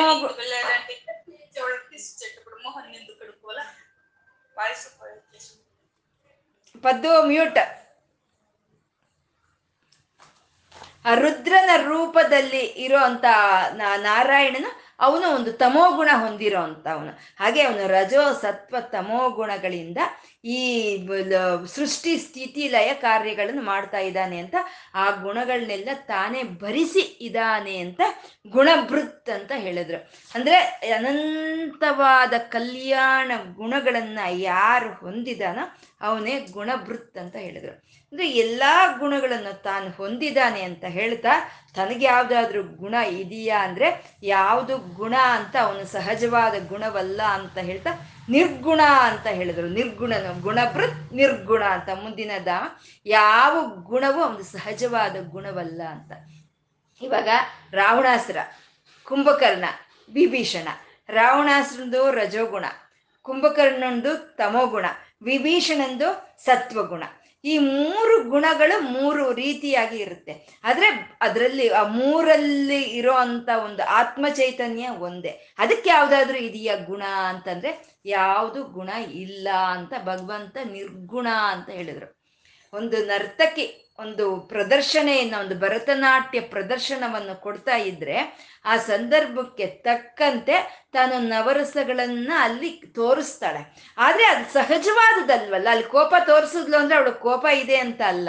ಅವಳಿಗೆ ಸಂತೋಷ ಆಯಿತು ಅಂದ್ರೆ ನಿಜವಾಗ್ಲೇ ಅವಳಿಗೆ ಸಂತೋಷ ಆಯಿತು ಅಂತ ಅಲ್ಲ. ಆ ಸಮಯಕ್ಕೆ ತಕ್ಕಂತೆ ಅವಳು ಆ ರಸವನ್ನು ತೋರಿಸ್ತಾಳೆ. ಹಾಗೆ ಭಗವಂತ ನಿರ್ಗುಣನು. ಅವನಲ್ಲಿ ಯಾವುದು ಗುಣ ಅಂತ ಇಲ್ಲ. ಅವನು ಸಮಯಕ್ಕೆ ತಕ್ಕಂತೆ ಈ ಜೀವಿಗಳ ಕರ್ಮಾನುಸಾರವಾಗಿ ಆ ಗುಣಗಳನ್ನು ಅವನು ತೋರಿಸ್ತಾನೆ ಅಂತ. ಇವಾಗ ಬಲ್ಬ್ ಇದೆ ಒಂದು ಬ್ಲೂ ಕಲರ್ ಬಲ್ಬ್ ಇರುತ್ತೆ, ಕೆಂಪು ಬಣ್ಣದ ಬಲ್ಬ್ ಇರುತ್ತೆ, ಹಸಿರು ಬಣ್ಣದ ಬಲ್ಬ್ ಇರುತ್ತೆ, ಬಿಳಿ ಬಣ್ಣದ ಬಲ್ಬ್ ಇರುತ್ತೆ. ಅದರಲ್ಲಿ ಕರೆಂಟ್ ಫ್ಲೋ ಆದಾಗ ಆ ಬಣ್ಣದ ಬಲ್ಬು ಆ ಬಣ್ಣವನ್ನು ತೋರಿಸುತ್ತೆ, ಕೆಂಪು ಬಣ್ಣವನ್ನು ತೋರಿಸುತ್ತೆ. ಅಥವಾ ನೀಲಿ ಬಣ್ಣವನ್ನು ತೋರಿಸುತ್ತೆ. ಅಂದ್ರೆ ಅದು ಆ ಬಲ್ಬಿನ ಒಂದು ಲಕ್ಷಣವೇ ಹೊರತು ಅದರಲ್ಲಿ ಫ್ಲೋ ಆಗುವಂತ ಕರೆಂಟ್ ಲಕ್ಷಣ ಅಲ್ಲ ಅದು. ಕರೆಂಟ್ಗೆ ಯಾವುದು ಬಣ್ಣ ಅಂತ ಇಲ್ಲ ಅಂತ. ಪರಮಾತ್ಮನಿಗೆ ಯಾವುದು ರಜೋ, ಸತ್ವ, ತಮೋ ಗುಣಗಳು ಯಾವುದು ಇಲ್ಲ. ಅವನು ನಿರ್ಗುಣನೇ. ನಮ್ಮ ಕರ್ಮಾನುಸಾರವಾಗಿ ನಮ್ಮ ಮಾಡಿದ ಒಂದು ಪೂಜಾ ಪುನಸ್ಕಾರಗಳ ಫಲವಾಗಿ ನಮಗೆ ಸತ್ವಗುಣ ಬರುತ್ತೋ, ಅಥವಾ ನಾವು ಮಾಡಿದ ಪಾಪಗಳ ಫಲವಾಗಿ ನಮಗೆ ರಜೋ ತಮೋ ಗುಣಗಳನ್ನು ಪಡ್ಕೊಳ್ತೀವೋ, ಅದು ನಮ್ಮ ಕರ್ಮಾನುಸಾರವಾಗಿ ನಮಗೆ ಬರುತ್ತೆ ಹೊರತು, ಆ ಭಗವಂತನಿಗೆ ಯಾವುದು ಒಂದು ಗುಣಗಳು ಇಲ್ಲ ಅಂತ ನಿರ್ಗುಣ ಅಂತ ಹೇಳಿದ್ರು. ಅವನು ಸಾಕ್ಷೀಭೂತವಾಗಿ ಸಮಸ್ತವನ್ನು ನೋಡೋ ಅಂತ ಸಾಕ್ಷಿನೇ ಹೊರತು, ಈ ಗುಣಗಳಿಗೆ ಅವನಿಗೂ ಯಾವುದು ಸಂಬಂಧ ಇಲ್ಲ ಅಂತ ಅವನು ನಿರ್ಗುಣ ಅಂತ ಹೇಳಿದ್ರು. ಆ ನಿರ್ಗುಣ ಆದಂಥ ಭಗವಂತ ಅವನು ಮಹಾನ್ ಅಂತ ಹೇಳ್ತಾ ಇದ್ದಾರೆ. ನಮಗೆ ಯಾವುದಾದ್ರೂ ಒಂದು ದೊಡ್ಡ ವಸ್ತುವು ಕಾಣಿಸಿದ್ರೆ ಆ ದೊಡ್ಡ ವಸ್ತುವಿನಿಗಿಂತ ದೊಡ್ಡವನು. ನಮ್ಗೆ ಯಾರಾದ್ರೂ ಒಬ್ರು ಹಿರಿಯರು ಬಂದ್ರು ಅಂದ್ರೆ ಆ ಹಿರಿಯರಿಗಂತ ಹಿರಿಯನೇ ಈ ನಾರಾಯಣ ಪರಬ್ರಹ್ಮನು ಅವನು ಮಹಾನ್. ಎಲ್ಲದಕ್ಕಿಂತ ದೊಡ್ಡವನು, ಎಲ್ಲರಿಗಿಂತ ದೊಡ್ಡವನಾದಂಥ ಪರಮಾತ್ಮ ಅವನು ಮಹಾನ್ ಅಂತ ಹೇಳಿದ್ರು. ಮತ್ತೆ ಎಲ್ಲ ಎಲ್ಲರ ಕೈಯಲ್ಲಿ ಪೂಜೆಯನ್ನ ಸ್ವೀಕಾರ ಮಾಡೋ ಅಂತ ನಾರಾಯಣ ಪರಬ್ರಹ್ಮನನ್ನ ಅವನು ಮಹಾನ್ ಅಂತ ಹೇಳಿದ್ರು. ಈ ಅಣುರ್ ಇಂದ ಹಿಡಿದು ಈ ಮಹಾನ್ ನಾಮವರೆಗೂ ಹೇಳ್ತಾ ಇರೋ ಅಂಥದ್ದು ದ್ವಂದ್ವನ್ನ, ದ್ವಂದ್ವವನ್ನು ಹೇಳ್ತಾ ಇದ್ದಾರೆ. ಸೂಕ್ಷ್ಮ ಅಂತ ಹೇಳಿದ್ರು. ಅಣು ಅಂತ ಹೇಳ್ತಾ ಸೂಕ್ಷ್ಮ ಅಂತ ಹೇಳಿದ್ರು. ಅವನೇ ಬೃಹತ್ ಅಂತ ಹೇಳಿದ್ರು. ಅವನೇ ಕೃಷ ಅಂತ ಹೇಳಿದ್ರು. ಅವನು ಕೃಷಿಸಿ ಹೋಗಿದ ಅಂತ. ಅವನೇ ಸ್ಥೂಲನು ಅಂತ ಹೇಳಿದ್ರು. ಅವನೇ ಗುಣಗಳನ್ನು ಧರಿಸಿದಾನೆ ಅಂತ ಹೇಳಿದ್ರು. ಅವನು ನಿರ್ಗುಣನು ಅಂತ ಹೇಳಿದ್ರು. ಅಂದ್ರೆ ದ್ವಂದ್ವಗಳನ್ನ ಹೇಳ್ತಾ ಇದ್ದಾರೆ. ಅಂದ್ರೆ ಅವನು ಸ್ಥೂಲನು ಅವನೇ, ಸೂಕ್ಷ್ಮನು ಅವನೇ, ಗುಣಗಳು ಅವನೇ, ನಿರ್ಗುಣಗಳು ಅವನೇ. ಈ ಎಲ್ಲಾ ರೂಪದಲ್ಲಿ ಪ್ರಕಟವಾಗ್ತಾ ಇದ್ರು ಅವನು ಇದು ಯಾವುದು ಹೌದು ಅಂತಾನೂ ಅಲ್ಲ ಅಲ್ಲ ಅಂತಾನೂ ಅಲ್ಲ ಅವನು ಮಹಾನ್ ಅಂತ ಹೇಳ್ತಾ ಇದ್ದಾರೆ. ಅವನು ಮಹಾನ್ ಅಂತ. ಆ ಮಹಾನ್ ಆದಂತ ನಾರಾಯಣನ ಅವನು ಅದೃತಃ ಅಂತ ಇದ್ದಾರೆ. ಅದೃತಃ ಅಂದ್ರೆ ಅವನನ್ನ ಹಿಡ್ಕೊಳ್ಳೋ ಅಂತವ್ರು ಯಾರು ಇಲ್ಲ ಅನ್ನೋದೇ ಅದೃತಃ ಅಂತ. ಇವಾಗ ನೀರನ್ನ ಮೋಡಗಳು ಹಿಡ್ಕೊಳ್ತಾ ಇದೆ. ಆ ಮೋಡಗಳ ತುಂಬಾ ನೀರು ತುಂಬಿಕೊಂಡಿರುತ್ತೆ ಅಂದ್ರೆ ಆ ನೀರನ್ನ ಮೋಡ ಹಿಡಿದು ಇಟ್ಕೊಂಡಿರೋ ಅಂಥದ್ದು ಮತ್ತೆ ಈ ಒಂದು ಸೂರ್ಯ ಕಿರಣಗಳಲ್ಲಿ ರೂಪದಲ್ಲಿ ಇರೋ ಅಂತ ಒಂದು ಅಗ್ನಿಯನ್ನ ಸೂರ್ಯನ ಹಿಡಿದಿಟ್ಕೊಳ್ತಾ ಇರೋ ಅಂಥದ್ದು ನದಿಯಲ್ಲಿ ಇರೋ ಅಂತ ಒಂದು ನೀರನ್ನ ನದಿ ಹಿಡಿದು ಇಟ್ಕೊಳುತ್ತೆ. ಹಾಗೆ ಪ್ರಕೃತಿ, ಪ್ರಕೃತಿನೆಲ್ಲ ಭೂಮಿ ಹಿಡಿದಿಟ್ಕೊಂಡಿದೆ. ಆದ್ರೆ ಭಗವಂತನ ಹಿಡಿದಿಟ್ಕೊಳ್ಳೋರು ಯಾರು? ಈ ಶರೀರವನ್ನ ಆತ್ಮಚೈತನ್ಯ ಹಿಡಿದಿಟ್ಕೊಂಡಿದೆ. ಇಟ್ಕೊಂಡಿದೆ ಆದ್ರೆ ಭಗವಂತನ ಹಿಡ್ಕೊಳ್ಳೋರು ಯಾರಿದ್ದಾರೆ ಇಲ್ಲಿ? ಅಂತ ಯಾರು ಇಲ್ಲ. ಭಗವಂತನ ಧರಿಸಿ ಇರೋರಾಗ್ಲಿ ಭಗವಂತನ ಹಿಡ್ಕೊಳ್ಳೋರು ಯಾರು ಇಲ್ಲ ಅಂತ ಅಧೃತಃ ಅಂತ ಅಂದ್ರು. ಅಂದ್ರೆ ಈ ಚೈತನ್ಯ ಅನ್ನೋದು ನಮ್ಮ ಶರೀರಗಳನ್ನ ಹಿಡಿದಿಟ್ಕೊಳ್ತಾ ಇದೆ. ಆ ಚೈತನ್ಯ ಅನ್ನೋದು ವೃಕ್ಷಗಳನ್ನ ಹಿಡಿದಿಟ್ಕೊಳ್ತಾ ಇದೆ. ಅಜೇ ಚೈತನ್ಯ ಅನ್ನೋದು ಬೆಟ್ಟಗಳನ್ನ ಹಿಡಿದಿಟ್ಕೊಳ್ತಾ ಇದೆ. ಅದೇ ಚೈತನ್ಯ ಭೂಮಿಯನ್ನು ಹಿಡಿದಿಟ್ಕೊಳ್ತಾ ಇದೆ. ಮತ್ತೆ ಆ ಚೈತನ್ಯವನ್ನು ಹಿಡಿದಿಟ್ಕೊಂಡಿರೋರು ಯಾರು? ಆ ಚೈತನ್ಯವನ್ನು ಹಿಡಿದಿಟ್ಕೊಂಡಿರೋರು ಯಾರು ಇಲ್ಲ ಅಂತ ಅದೃತಃ ಅಂತಂದ್ರು ಮತ್ತೆ ಆ ಅದೃತಃ ಆದಂತ ಪರಮಾತ್ಮ, ಅವನ್ ಹೇಗ್ ನಿಂತಿದ್ದಾನೆ? ಅವನ್ ಹಿಡ್ದಿಟ್ಕೊಂಡಿರೋರು ಯಾರು? ಅವನು ಹೇಗ್ ನಿಂತಿದ್ದಾನೆ ಅಂತಂದ್ರೆ ಸ್ವದೃತಃ ಅಂತ ಇದ್ದಾರೆ. ಅಂದ್ರೆ ಅವನಗ, ಅವನೇ ನಿಂತಿದ್ದಾನೆ ಅಂತ. ನಾರದರು ಕೇಳ್ತಾರಂತೆ, ಸನಕ ಸನಂದರಾದರ್ನ ಈ ಆಕ, ಈ ಮೋಡಗಳು ನೀರನ್ನ ಧರಿಸಿರೋ ಹಾಗೆ, ಈ ಶರೀರವನ್ನ ಆತ್ಮ ಧರಿಸಿರೋ ಹಾಗೆ ಪರಮಾತ್ಮನನ್ನ ಯಾರು ಧರಿಸಿದ್ದಾರೆ ಅಂತಂದ್ರೆ ಅವನು ಮಹಿಮೇನೆ ಅವನನ್ನು ಧರಿಸಿದೆ. ಅವನ ಶಕ್ತಿನೇ ಅವನನ್ನು ಧರಿಸಿದೆ. ಅವನನ್ನ ಹಿಡ್ಕೊಳ್ಳೋರು ಯಾರು ಇಲ್ಲ ಅಂತ ಸ್ವದೃತಃ ಅಂತಂದ್ರು ಪರಮಾತ್ಮ ಈ ವಿಶ್ವದ ರೂಪದಲ್ಲಿ ಪ್ರಕಟವಾಗಿ ವಿಶ್ವವನ್ನೆಲ್ಲ ತಾನು ಹಿಡಿದಿಟ್ಕೊಂಡಿದ್ರು. ತಾ ಪರಮಾತ್ಮನನ್ನ ಹಿಡ್ಕೊಳ್ಳೋ ಅಂತ ವಸ್ತು ಯಾವುದು ಈ ಪ್ರಪಂಚದಲ್ಲಿ ಇಲ್ಲ ಅಂತ ಹೇಳ್ತಾ ಸ್ವದೃತಃ ಅಂತ ಅಂದ್ರು. ಅಂದ್ರೆ ನಮ್ಮ ಕೈ ಇದೆ. ನಮ್ಮ ಕೈ ಇವಾಗ ಎಲ್ಲವನ್ನು ಹಿಡ್ಕೊಳ್ತಾ ಇದೆ ನಮ್ಮ ಕೈ ಎಲ್ಲವನ್ನು ಹಿಡ್ಕೊಳ್ತಾ ಇದೆ. ಎಲ್ಲವನ್ನು ಹಿಡ್ಕೊಳ್ಳೋಗೆ ಈ ಚೈತನ್ಯವನ್ನು ಈ ಕೈಗೆ ಕೊಟ್ಟಿರೋ ಅಂತ ಚೈತನ್ಯವನ್ನು ಈ ಕೈಗೆ ಹಿಡ್ಕೊಳಕ್ಕಾಗಲ್ಲ ಅಲ್ವಾ? ಈ ಕಣ್ಣು ಎಲ್ಲವನ್ನು ನೋಡ್ತಾ ಇದೆ. ಎಲ್ಲವನ್ನು ನೋಡ್ತಾ ಇರುವಂತ ಕಣ್ಣನ್ನ ನಾವು ನೋಡೋಕ್ಕಾಗೋದಿಲ್ಲ. ಯಾವತ್ತಿಗೂ ನಮ್ಮ ಕಣ್ಣುಗಳು ನಮಗೆ ಕಾಣಿಸಲ್ಲ ಪರಮಾತ್ಮ ಎಲ್ಲವನ್ನು ಹಿಡ್ದಿರೋ ಅಂತ, ಪರಮಾತ್ಮನನ್ನ ಹಿಡ್ಕೊಂಡಿರೋ, ಹಿಡ್ಕೊಳ್ಳೋ ಅಂತ ಶಕ್ತಿ ಯಾವುದು ಇಲ್ಲ ಅಂತ ಅದೃತ ಸ್ವದೃತ ಅಂತಂದ್ರು. ಸ್ವಾಸ್ಯ ಅಂತ ಇದ್ದಾರೆ ಸ್ವಾಸ್ಯ ಅಂತಂದ್ರೆ ಅತ್ಯಂತ ಒಂದು ಉನ್ನತವಾದ ಸ್ಥಿತಿಯನ್ನ ಸ್ವಾಸ್ಯ ಅಂತ ಹೇಳೋದು. ಅಂದ್ರೆ ಇವಾಗ ಒಂದು ವೃಕ್ಷ ಇದೆ. ಆ ವೃಕ್ಷದ ಮೇಲೆ ಪಕ್ಷಿಗಳು ಕೂತಿರುತ್ತೆ. ಆ ವೃಕ್ಷವೇ ಆ ಪಕ್ಷಿಗಳಿಗೆ ಅತ್ಯಂತ ಉನ್ನತವಾದಂಥ ಒಂದು ಸ್ಥಾನ ಅಂತ ಹೇಳೋದು. ಹಾಗೆ ಸಮಸ್ತವಾದ ಪ್ರಪಂಚಕ್ಕೂ ಯಾರು ಆಧಾರವಾಗಿ ಇದಾನೋ ಅವನನ್ನೇ ಸ್ವಾಸ್ಯ ಅಂತ ಕರೆದ್ರು. ಸ್ವಾಸ್ಯ ಅಂದ್ರೆ ಅತ್ಯಂತ ಸುಂದರವಾದ ಮುಖವನ್ನು ಉಳ್ಳಂತ ಭಗವಂತನ ಹರಿ ಅವನು ಸ್ವಾಸ್ಯ ಅಂತ. ಆ ದಿವ್ಯ ಮಂಗಳ ಮೂರ್ತಿಯ ಒಂದು ಮುಖ ಅನ್ನೋದು ಅತ್ಯಂತ ಶೋಭಾಯಮಾನವಾಗಿ, ಅತ್ಯಂತ ಮಂಗಳಕರವಾಗಿ, ಅತ್ಯಂತ ಹಸನ್ಮುಖಿಯಾಗಿ, ಅತ್ಯಂತ ಸುಂದರವಾಗಿ ಇದ್ದಾನೆ ಅಂತ ಹೇಳೋ ಅಂಥದ್ದೇ ಸ್ವಾಸ್ಯ ಅಂತ. ಸ್ವಾಸ್ಯ ಅಂದ್ರೆ ಒಳ್ಳೆಯ ಉಸಿರನ್ನ ಸ್ವಾಸ್ಯ ಅಂತ ಹೇಳ್ತಾರೆ. ಒಳ್ಳೆಯ ಶ್ವಾಸವನ್ನ ಸ್ವಾಸ್ಯ ಅಂತ ಹೇಳ್ತಾರೆ. ಭಗವಂತನ ಉಸಿರು ಯಾವುದು? ವೇದಗಳೇ, ಎಲ್ಲಾ ವೇದಗಳು ಭಗವಂತನ ಬಾಯಿಯಿಂದ ಬಂದಿರುವಂಥವು. ಅಂದ್ರೆ ಆ ವೇದಗಳೆಲ್ಲ ಯಾರ ಮುಖದಿಂದ ಬಂತೋ ಅವನನ್ನೇ ಸ್ವಾಸ್ಯ ಅಂತ ಹೇಳ್ತಾ ಇರುವಂತದ್ದು ಭಗವಂತ ಸ್ವಾಸ್ಯ ಅಂತ. ಇಲ್ಲಿ ಅಣಿಮಾಯಿಂದ ಹಿಡಿದು ಈ ಸ್ವಾಸ್ಯವರೆಗೂ ಈ ಅಷ್ಟಸಿದ್ಧಿಗಳ ರೂಪದಲ್ಲಿ ನಾರಾಯಣನನ್ನು ತೋರಿಸ್ತಾ ಇರುವಂತಹದ್ದು. ಅಷ್ಟಸಿದ್ಧಿಗಳ ರೂಪದಲ್ಲಿ ಆ ನಾರಾಯಣ ಪರಬ್ರಹ್ಮನನ್ನ ತೋರಿಸ್ತಾ ಇದ್ದಾರೆ. ಅಷ್ಟಸಿದ್ಧಿಗಳು ಅಂದ್ರೆ ಅಣಿಮ, ಮಹಿಮ, ಗರಿಮ, ಲಗಿಮ, ಈಶತ್ವ, ಪ್ರಾಕಾರ್ಯ ಅಂತ ಹೇಳೋ ಅಂಥದ್ದು ಅಣಿಮ, ಮಹಿಮ, ಲಗಿಮ, ಗರಿಮ, ಈಶತ್ವ, ವಶಿತ್ವ, ಪ್ರಾಕಾಮ್ಯ ಅನ್ನೋ ಎಂಟು ಅಷ್ಟಸಿದ್ಧಿಗಳು ಅಂತ ಹೇಳ್ತೀವಿ. ಇಲ್ಲಿ ಅಣುಹು ಅಂತ ಹೇಳಿದ್ದು ಅಣಿಮ. ಅಣಿಮ ಹೇಳಿದ್ರು. ಬೃಹತ್ ಅಂತ ಹೇಳಿದ್ದು ಮಹಿಮ ಮಹಿಮೆಯನ್ನ ಬೃಹತ್ ಅಂತ ಹೇಳಿದ್ರು. ಲಘು ಭಾರವಿಲ್ದಲೇ ಇರೋವನು ಅಂತ ಹೇಳಿದ್ದು ಕೃಶಃ ಅಂತ ಹೇಳಿದ್ರು. ಗರಿಮ ಅಂದಿದ್ದು ಸ್ಥೂಲ ಈಶತ್ವ ಅಂದಿದ್ದು ಗುಣಭೃತ್ ಅನ್ನೋದು. ವಶಿತ್ವ ನಿರ್ಗುಣ ಅಂದ್ರೆ ಯಾವ ಗುಣಗಳು ಅವನನ್ನು ವಶ ಪಡ್ಕೊಳ್ಳೋದಕ್ಕಾಗೋದಿಲ್ಲ. ಅವನೇ ಎಲ್ಲ ಗುಣಗಳನ್ನು ವಶದ ವಶದವನ್ನು ಪಡ್ಕೊಂಡಿದ್ದಾನೆ ಅಂತ ಹೇಳೋದು ನಿರ್ಗುಣ. ಅದೃತ ಅಂತದ್ದು ಪ್ರಾಕಾಮ್ಯ. ಅವನ ಅವನಿಗೆ ಅವನೇ ಪ್ರಕಟವಾಗಿದ್ದಾನೆ ಹೊರತು ಅವನನ್ನು ಇನ್ನೊಬ್ರು ಯಾರು ಪ್ರಕಟ ಮಾಡ್ತಾ ಇಲ್ಲ ಅನ್ನೋದು ಅದೃತ ಅಂದ್ರೆ. ಇವೆಲ್ಲ ಅಷ್ಟ ಸಿದ್ಧಿಗಳು ಅನ್ನೋದು ಇವೆಲ್ಲ ಐಶ್ವರ್ಯಗಳು ಇವು. ಐಶ್ವರ್ಯಗಳು. ಆಂಜನೇಯನ ಆಗ್ತಾನೆ. ಆಂಜನೇಯನಲ್ಲಿ ಎಲ್ಲ ಅಷ್ಟ ಸಿದ್ಧಿಗಳು ಇತ್ತು. ಆಂಜನೇಯನಲ್ಲಿ ಮಾತ್ರನೇ ಅಷ್ಟ ಸಿದ್ಧಿಗಳಿದ್ದು. ಅವನ್ ಬೇಕಾದಾಗ ಸ್ಥೂಲವಾಗಿ ಬೆಳೀತಾ ಇದ್ದ. ಬೇಡ ಅಂದಾಗ ಸೂಕ್ಷ್ಮವಾಗಿ ಆಗ್ತಾ ಇದ್ದ. ಬೇಕು ಅಂದಾಗ ಅತ್ಯಂತ ಭಾರವನ್ನು ಪಡ್ಕೊಳ್ತಾ ಇದ್ದ. ಬೇಡ ಅಂದಾಗೆ ಹಗುರವಾಗೂ ಇರ್ತಾ ಇದ್ದ.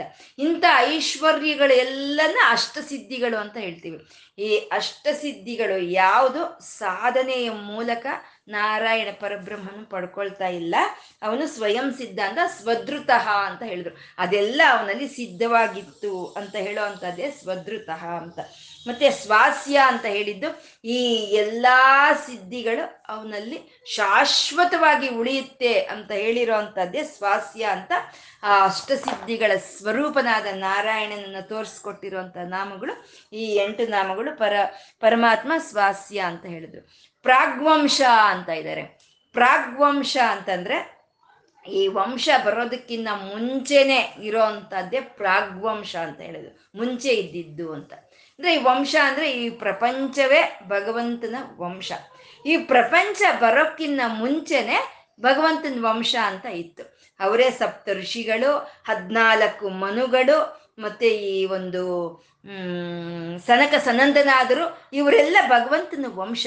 ಈ ಇವರಿಂದಾನೇ ಈ ಪ್ರಪಂಚ ಅನ್ನೋ ಒಂದು ವಂಶ ವೃದ್ಧಿಯಾಗಿದೆ ಅಂತ, ಈ ವಂಶಕ್ಕಿನ್ನ ಮುಂಚೆನೆ ಇದ್ದಂತ ವಂಶ ಇದ್ದಂಥವನು ಅಂತ ಪ್ರಾಕ್ವಂಶ ಅಂತ ಪ್ರಾಗ್ವಂಶನು ಅಂತಂದ್ರೆ ಸೂರ್ಯನಿಗೆ ಇರುವಂತ ಒಂದು ನಾಮವೇ ಪ್ರಾಗ್ವಂಶ ಅಂತ ಹೇಳೋದು.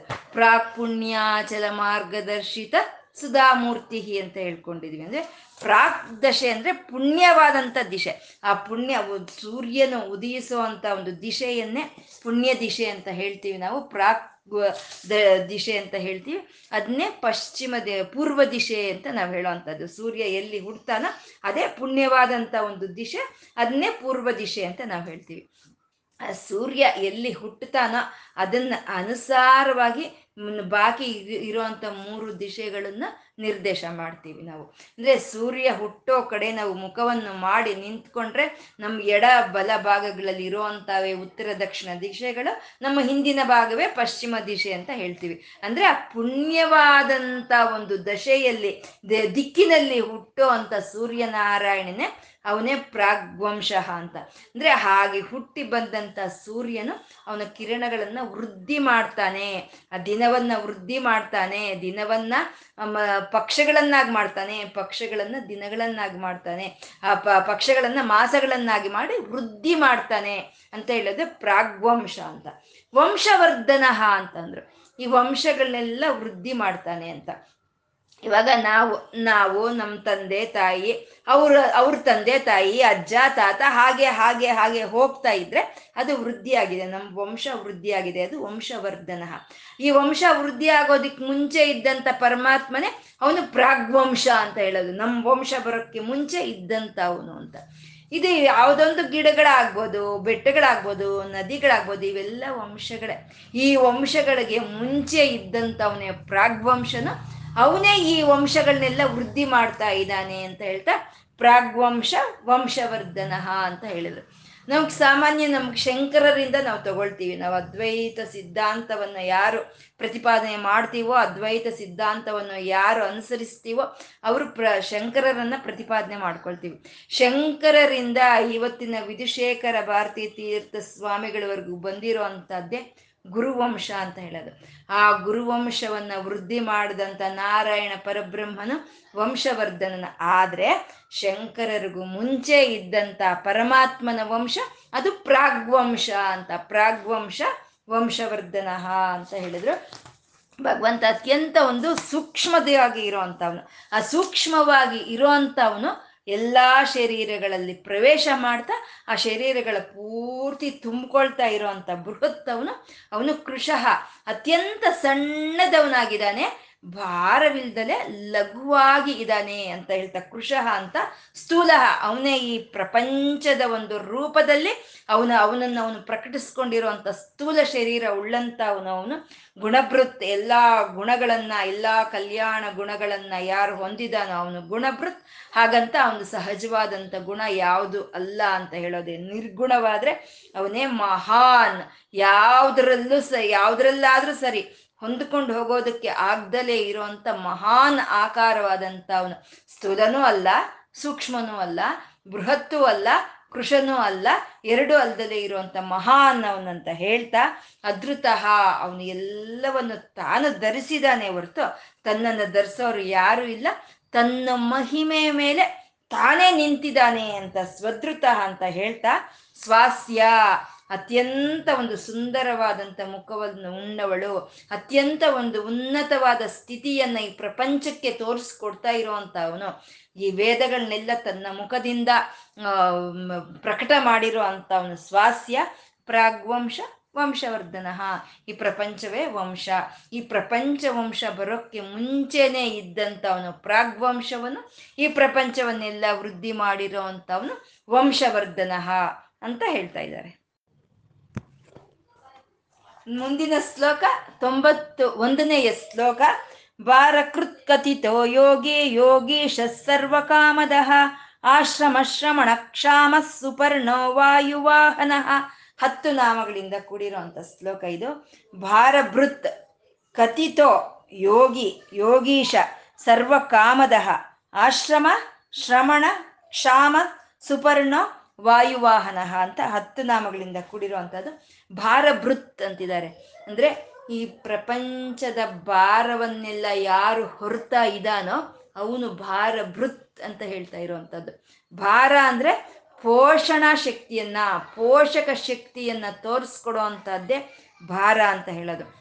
ಇವಾಗ ಮನೆಯಲ್ಲಿ ತಂದೆ ಈ ಸಂಸಾರದ ಒಂದು ಹೊಣೆಯನ್ನು ಹೊತ್ತಿರ್ತಾರೆ. ಈ ಸಂಸಾರವನ್ನೆಲ್ಲ ಪೋಷಣೆ ಮಾಡ್ತಾ ಇರ್ತಾರೆ. ನಾವೇನ್ ಹೇಳ್ತೀವಿ? ಸಂಸಾರದ ಭಾರವೆಲ್ಲ ಅವ್ರ ತಲೆ ಮೇಲೆ ಬಿದ್ದಿದೆ ಅಂತ ನಾವು ಹೇಳ್ತೀವಲ್ವ? ಅಂದ್ರೆ ಪೋಷಣಾ ಶಕ್ತಿಯನ್ನೇ ಭಾರವಂತ ಹೇಳೋದು. ಈ ಪ್ರಪಂಚವನ್ನೆಲ್ಲ ಪೋಷಣೆ ಮಾಡ್ತಾ ಇರೋವಂಥ ಪರಮಾತ್ಮ ಅವನು ಭಾರಕೃತ್ ಅಂತ ಹೇಳಿದ್ರು. ಈ ಗ್ರಹ ನಕ್ಷತ್ರಗಳನ್ನ ಎಲ್ಲ ತನ್ನ ಒಂದು ಸ್ಥಾನದಲ್ಲಿ ಅವನ್ನ ನಿಲ್ಲಿಸಿ ಪ್ರತಿಯೊಂದು ಜೀವಿಗೆ ಅದರದೇ ಆದಂಥ ಒಂದು ಆಹಾರವನ್ನ ಅದರದೇ ಆದಂಥ ಒಂದು ಇಂದ್ರಿಯಗಳನ್ನ, ಅದಕ್ಕೆ ಬೇಕಾಗಿರುವಂಥ ಪಂಚಭೂತಾದಿ ಐಶ್ವರ್ಯಗಳನ್ನ ಕೊಡ್ತಾ ಸಮಸ್ತವಾದ ಭಾರವನ್ನ ತಾನೇ ಹೊತ್ತಿದ್ದಾನೆ ಅಂತ ಭಾರಕೃತ್, ಭಾರಭೃತ್ ಅಂತ ಹೇಳಿದ್ರು.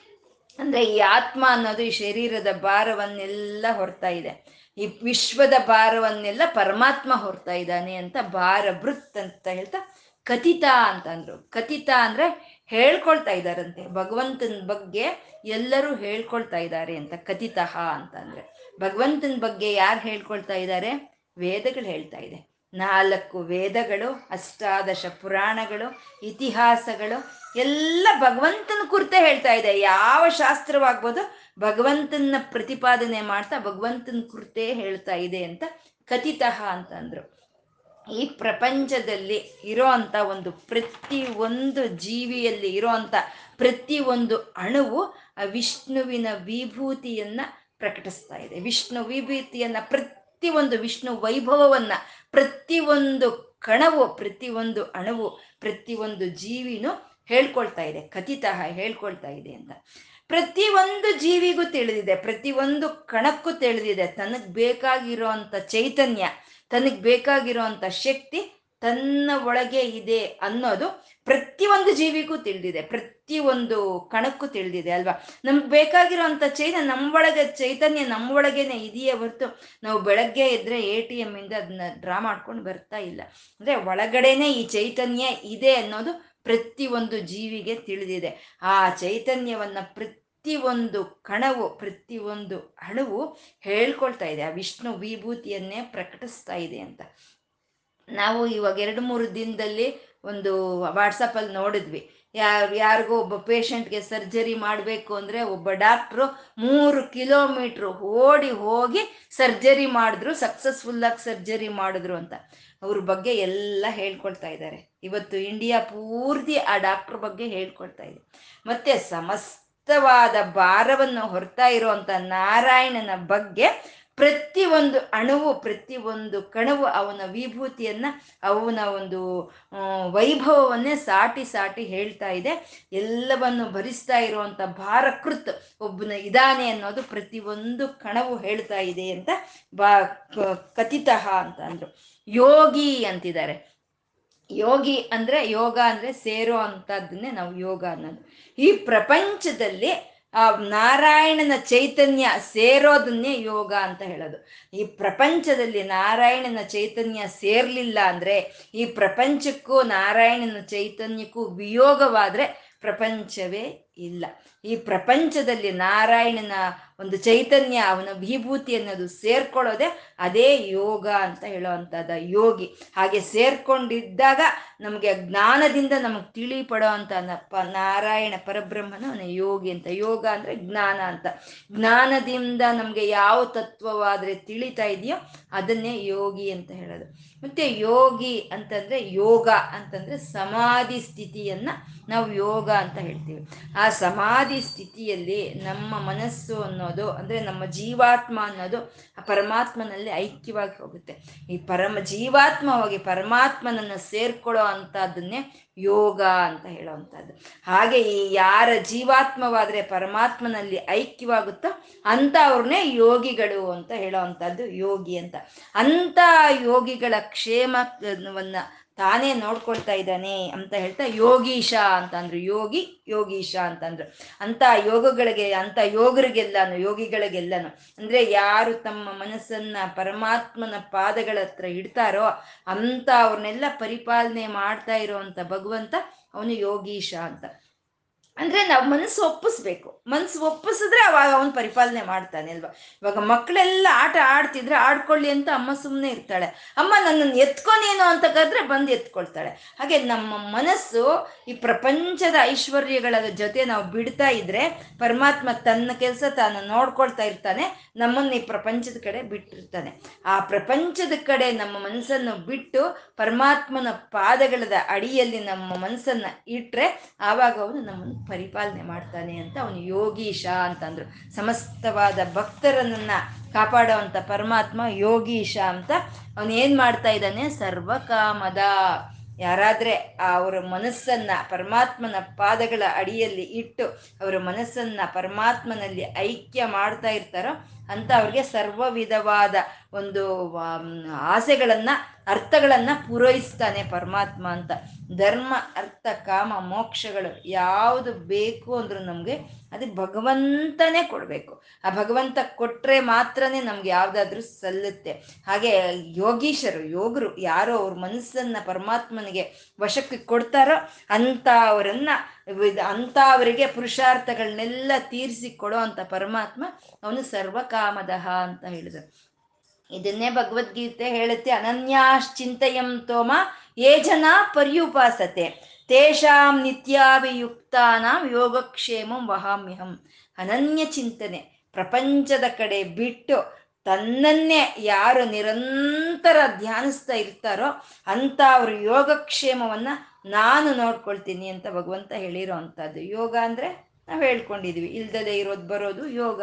ಕ್ಷೇಮ ಅಂದ್ರೆ ಇರೋದು ಉಳಿಯೋದು ಕ್ಷೇಮ. ಆ ಯೋಗ ಕ್ಷೇಮಗಳನ್ನ ಭಗವಂತನೇ ತಿಳ್ ನೋಡ್ಕೊಳ್ತಾನೆ ಅಂತ ಹೇಳೋ ಅಂತ ಒಂದು ನಾಮವೇ ಸರ್ವಕಾಮದ ಸಮಸ್ತವಾದಂಥ ಒಂದು ಅರ್ಥಗಳನ್ನ ನೆರವೇರಿಸ್ಕೊಡ್ತಾನೆ ಪರಮಾತ್ಮ ಅಂತ ಸರ್ವಕ. ಇದೇ ಯೋಗಿನಿ, ಯೋಗದ ಯೋಗ್ಯ. ಯೋಗಾನಂದ ಯುಗಂಧರ. ಯೋಗಿನಿ. ಪ ನಾರಾಯಣ ಪರಬ್ರಹ್ಮನ ಅವನು ಯೋಗ, ಜ್ಞಾನ ಸ್ವರೂಪಿನಿ ಯೋಗಿನಿ. ಯೋಗದ ಆ ಜ್ಞಾನವನ್ನು ಕೊಡೋನು. ಯೋಗಿನಿ, ಯೋಗದ ಯೋಗ್ಯ. ಯೋಗ್ಯವಾಗಿರೋದನ್ನ ಕೊಡೋ ಅಂತ ಅವನು ನಮ್ಮ ಕರ್ಮಾನುಸಾರವಾಗಿ ನಮ್ಗೆ ಏನು ಬರಬೇಕೋ ಅದನ್ನ ಕೊಡೋ ಅಂಥದ್ದೇ ಅದೇ ಯೋಗ್ಯತೆ ಅಂತ ಹೇಳೋದು. ಯೋಗ್ಯತೆ ಇಲ್ಲ ನಿಂಗೆ ಅಂತ ನಾವು ಹೇಳ್ತೀವಲ್ವ? ಅಂದ್ರೆ ನಮ್ಗೆ ಏನು ಯೋಗ್ಯತೆ ಇದೆಯೋ ಅದನ್ನ ಕೊಡೋ ಅಂಥದ್ದೇ ಯೋಗಿನಿ ಯೋಗದ ಯೋಗ್ಯ ಅಂತ ಹೇಳೋದು. ಹಾಗೆ ಪರಮಾತ್ಮನ ಪಾದಗಳ ಅಡಿಯಲ್ಲಿ ಯಾರು ತಮ್ಮ ಮನಸ್ಸನ್ನು ಅರ್ಪಿಸಿ ಅನನ್ಯ ಚಿಂತನೆಯಿಂದ ಅವನನ್ನ ಸ್ಮರಿಸ್ತಾ ಇರ್ತಾರ ಅಂತ ಅವರ ಯೋಗಕ್ಷೇಮವನ್ನು ತಾನೇ ನೋಡಿಕೊಂಡು ಅವ್ರ ಪುರುಷಾರ್ಥಗಳನ್ನೆಲ್ಲ ಈಡೇರಿಸ್ತಾನೆ ಅಂತ ಸರ್ವಕಾಮದ ಅಂತ ಹೇಳಿದ್ರು. ಆಶ್ರಮ ಅಂತ ಇದ್ದಾರೆ. ಆಶ್ರಮ. ಪರಮಾತ್ಮ ಆಶ್ರಮ. ಅವನ ನಾಮವೇ, ನಾಮ ಜಪವೇ ಆಶ್ರಮ. ಅವನ ಒಂದು ರೂಪ ಧ್ಯಾನವೇ ಆಶ್ರಮ. ಆಶ್ರಮ ಅಂದ್ರೆ ನಮ್ಗೆ ವಿಶ್ರಾಂತಿಯನ್ನ ಕೊಡೋ ಅಂಥದ್ದನ್ನೇ ಆಶ್ರಮ ಅಂತ ಹೇಳೋದು.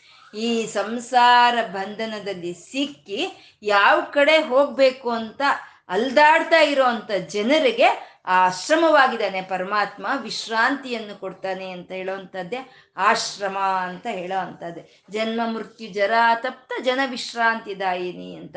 ಈ ಜನ್ಮ ಮೃತ್ಯುಗಳ ಒಂದು ಚಕ್ರದಲ್ಲಿ ಸಿಲ್ಕೊಂಡು ಯಾವ ಕಡೆ ಹೋಗಬೇಕು ಅನ್ನೋದು ನಮಗೆ ಮನಸ್ಸಿಗೆ ಅರ್ಥವಾಗ್ದಲೇ ಇರುವಂಥ ಸಮಯದಲ್ಲಿ ನಮಗೆ ಆಶ್ರಮವಾಗಿ ನಿಲ್ಲೋ ಅಂಥ ಪರಮಾತ್ಮ ಅವನು ಆಶ್ರಮ ಅಂತಂದರು. ಅಂದರೆ ಅಂದ್ರೆ ಆಶ್ರಮ ಅಂದ್ರೆ ವಿಶ್ರಾಂತಿ ಅಂತ. ಮತ್ತೆ ಆಶ್ರಮದಲ್ಲಿ ಆ ಲೋಪವಾದ್ರೆ ಶ್ರಮ.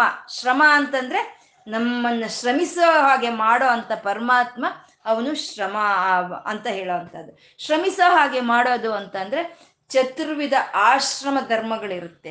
ಚತುರ್ವಿಧ ಆಶ್ರಮ ಧರ್ಮಗಳು. ಅದನ್ನೇ ಬ್ರಹ್ಮಚಾರಿ, ಗೃಹಸ್ಥಾಶ್ರಮ, ಸನ್ ಮತ್ತೆ ಈ ಒಂದು ಬ್ರಹ್ಮಚಾರಿ, ಗೃಹಸ್ಥ ಸನ್ಯಾಸಾಶ್ರಮ ವಾನಪ್ರಸ್ಥ ಅಂತ ನಾಲ್ಗಿರುವಂತ ಆ ನಾಲ್ಕರಲ್ಲಿ ಒಂದೊಂದು ಧರ್ಮ ಧರ್ಮ ಅಂತ ಇರುತ್ತೆ. ಆ ಧರ್ಮದಲ್ಲಿ ನಾವು ಆ ಶ್ರಮವನ್ನು ಪಡಬೇಕು. ಆ ಶ್ರಮವನ್ನು ಪಡೋ ಹಾಗೆ ಮಾಡೋ ಅಂತ ಪರಮಾತ್ಮ ಅವನು ಆಶ್ರಮ ಅಂತ ಹೇಳಿದ್ರು. ಇಲ್ಲಿ ಆಶ್ರಮ ಅನ್ನೋ ಒಂದು ನಾಮಕ್ಕೆ ವಿಶ್ರಾಂತಿ ಸ್ಥಾನನೋ ಅಂತಾನೂ ಅರ್ಥ ಇದೆ. ಶ್ರಮ ಶ್ರಮಸ್ಥಾನನೋ ಅಂತ ಇದೆ. ಅಂದ್ರೆ ಕೆಲಸ, ನಾವು ಕೆಲ್, ಮಾಡೋ ಅಂತ ಒಂದು ಕೆಲಸದ ಒಂದು ತತ್ವವನ್ನ ಹೇಳ್ತಾ ಇರುವಂತಹದ್ದು. ಅಂದ್ರೆ ಎರಡು ಅವನೇ. ವಿಶ್ರಾಂತಿ ಕೊಡೋನು ಅವನೇ ನಮ್ಮ ಕೈಯಲ್ಲಿ ಕೆಲಸ ಮಾಡಿಸೋನು ಅವನೇ ಅಂತ ಹೇಳ್ತಾ ಇರೋವಂಥದ್ದು ಎರಡು ಸ್ವರೂಪಗಳು ನಾರಾಯಣನ ಸ್ವರೂಪಗಳೇ ಅಂತ ಹೇಳ್ತಾ ಇರುವಂತಹದ್ದು. ಆ ಯೋಗ್ಯತೆ ಅನ್ನೋದು ಇರ್ಬೇಕಾದ್ರೆ ನಮ್ಗೆ ಆ ಶಾಂತಿಯನ್ನ ಕೊಡ್ತಾ ನಮ್ಗೆ ಆಶ್ರಮವಾಗಿ ಅಂತ. ಪರಮಾತ್ಮ ನಮ್ಮ ಕರ್ಮ ಫಲಗಳು ಒಂದು ಅಧಿಕವಾಗಿ ಇರ್ಬೇಕಾದ್ರೆ ನಮ್ಗೆ ಶ್ರಮವನ್ನು ಕೊಡೋ ಅಂತ ಪರಮಾತ್ಮ ಅವನು ಆಶ್ರಮ ಅಂತ ಅಂದ್ರು.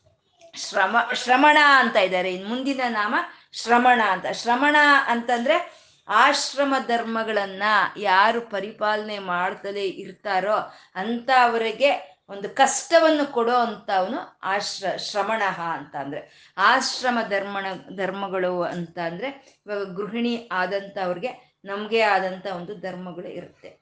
ಗ ಗಂಡಸರಾದಂಥವ್ರಿಗೆ ಅವ್ರದ್ದೇ ಆದಂಥ ಒಂದು ಧರ್ಮಗಳು ಇರುತ್ತೆ ಅದೇ ಗೃಹಸ್ಥಾಶ್ರಮ ಧರ್ಮಗಳು ಅಂತಾರೆ.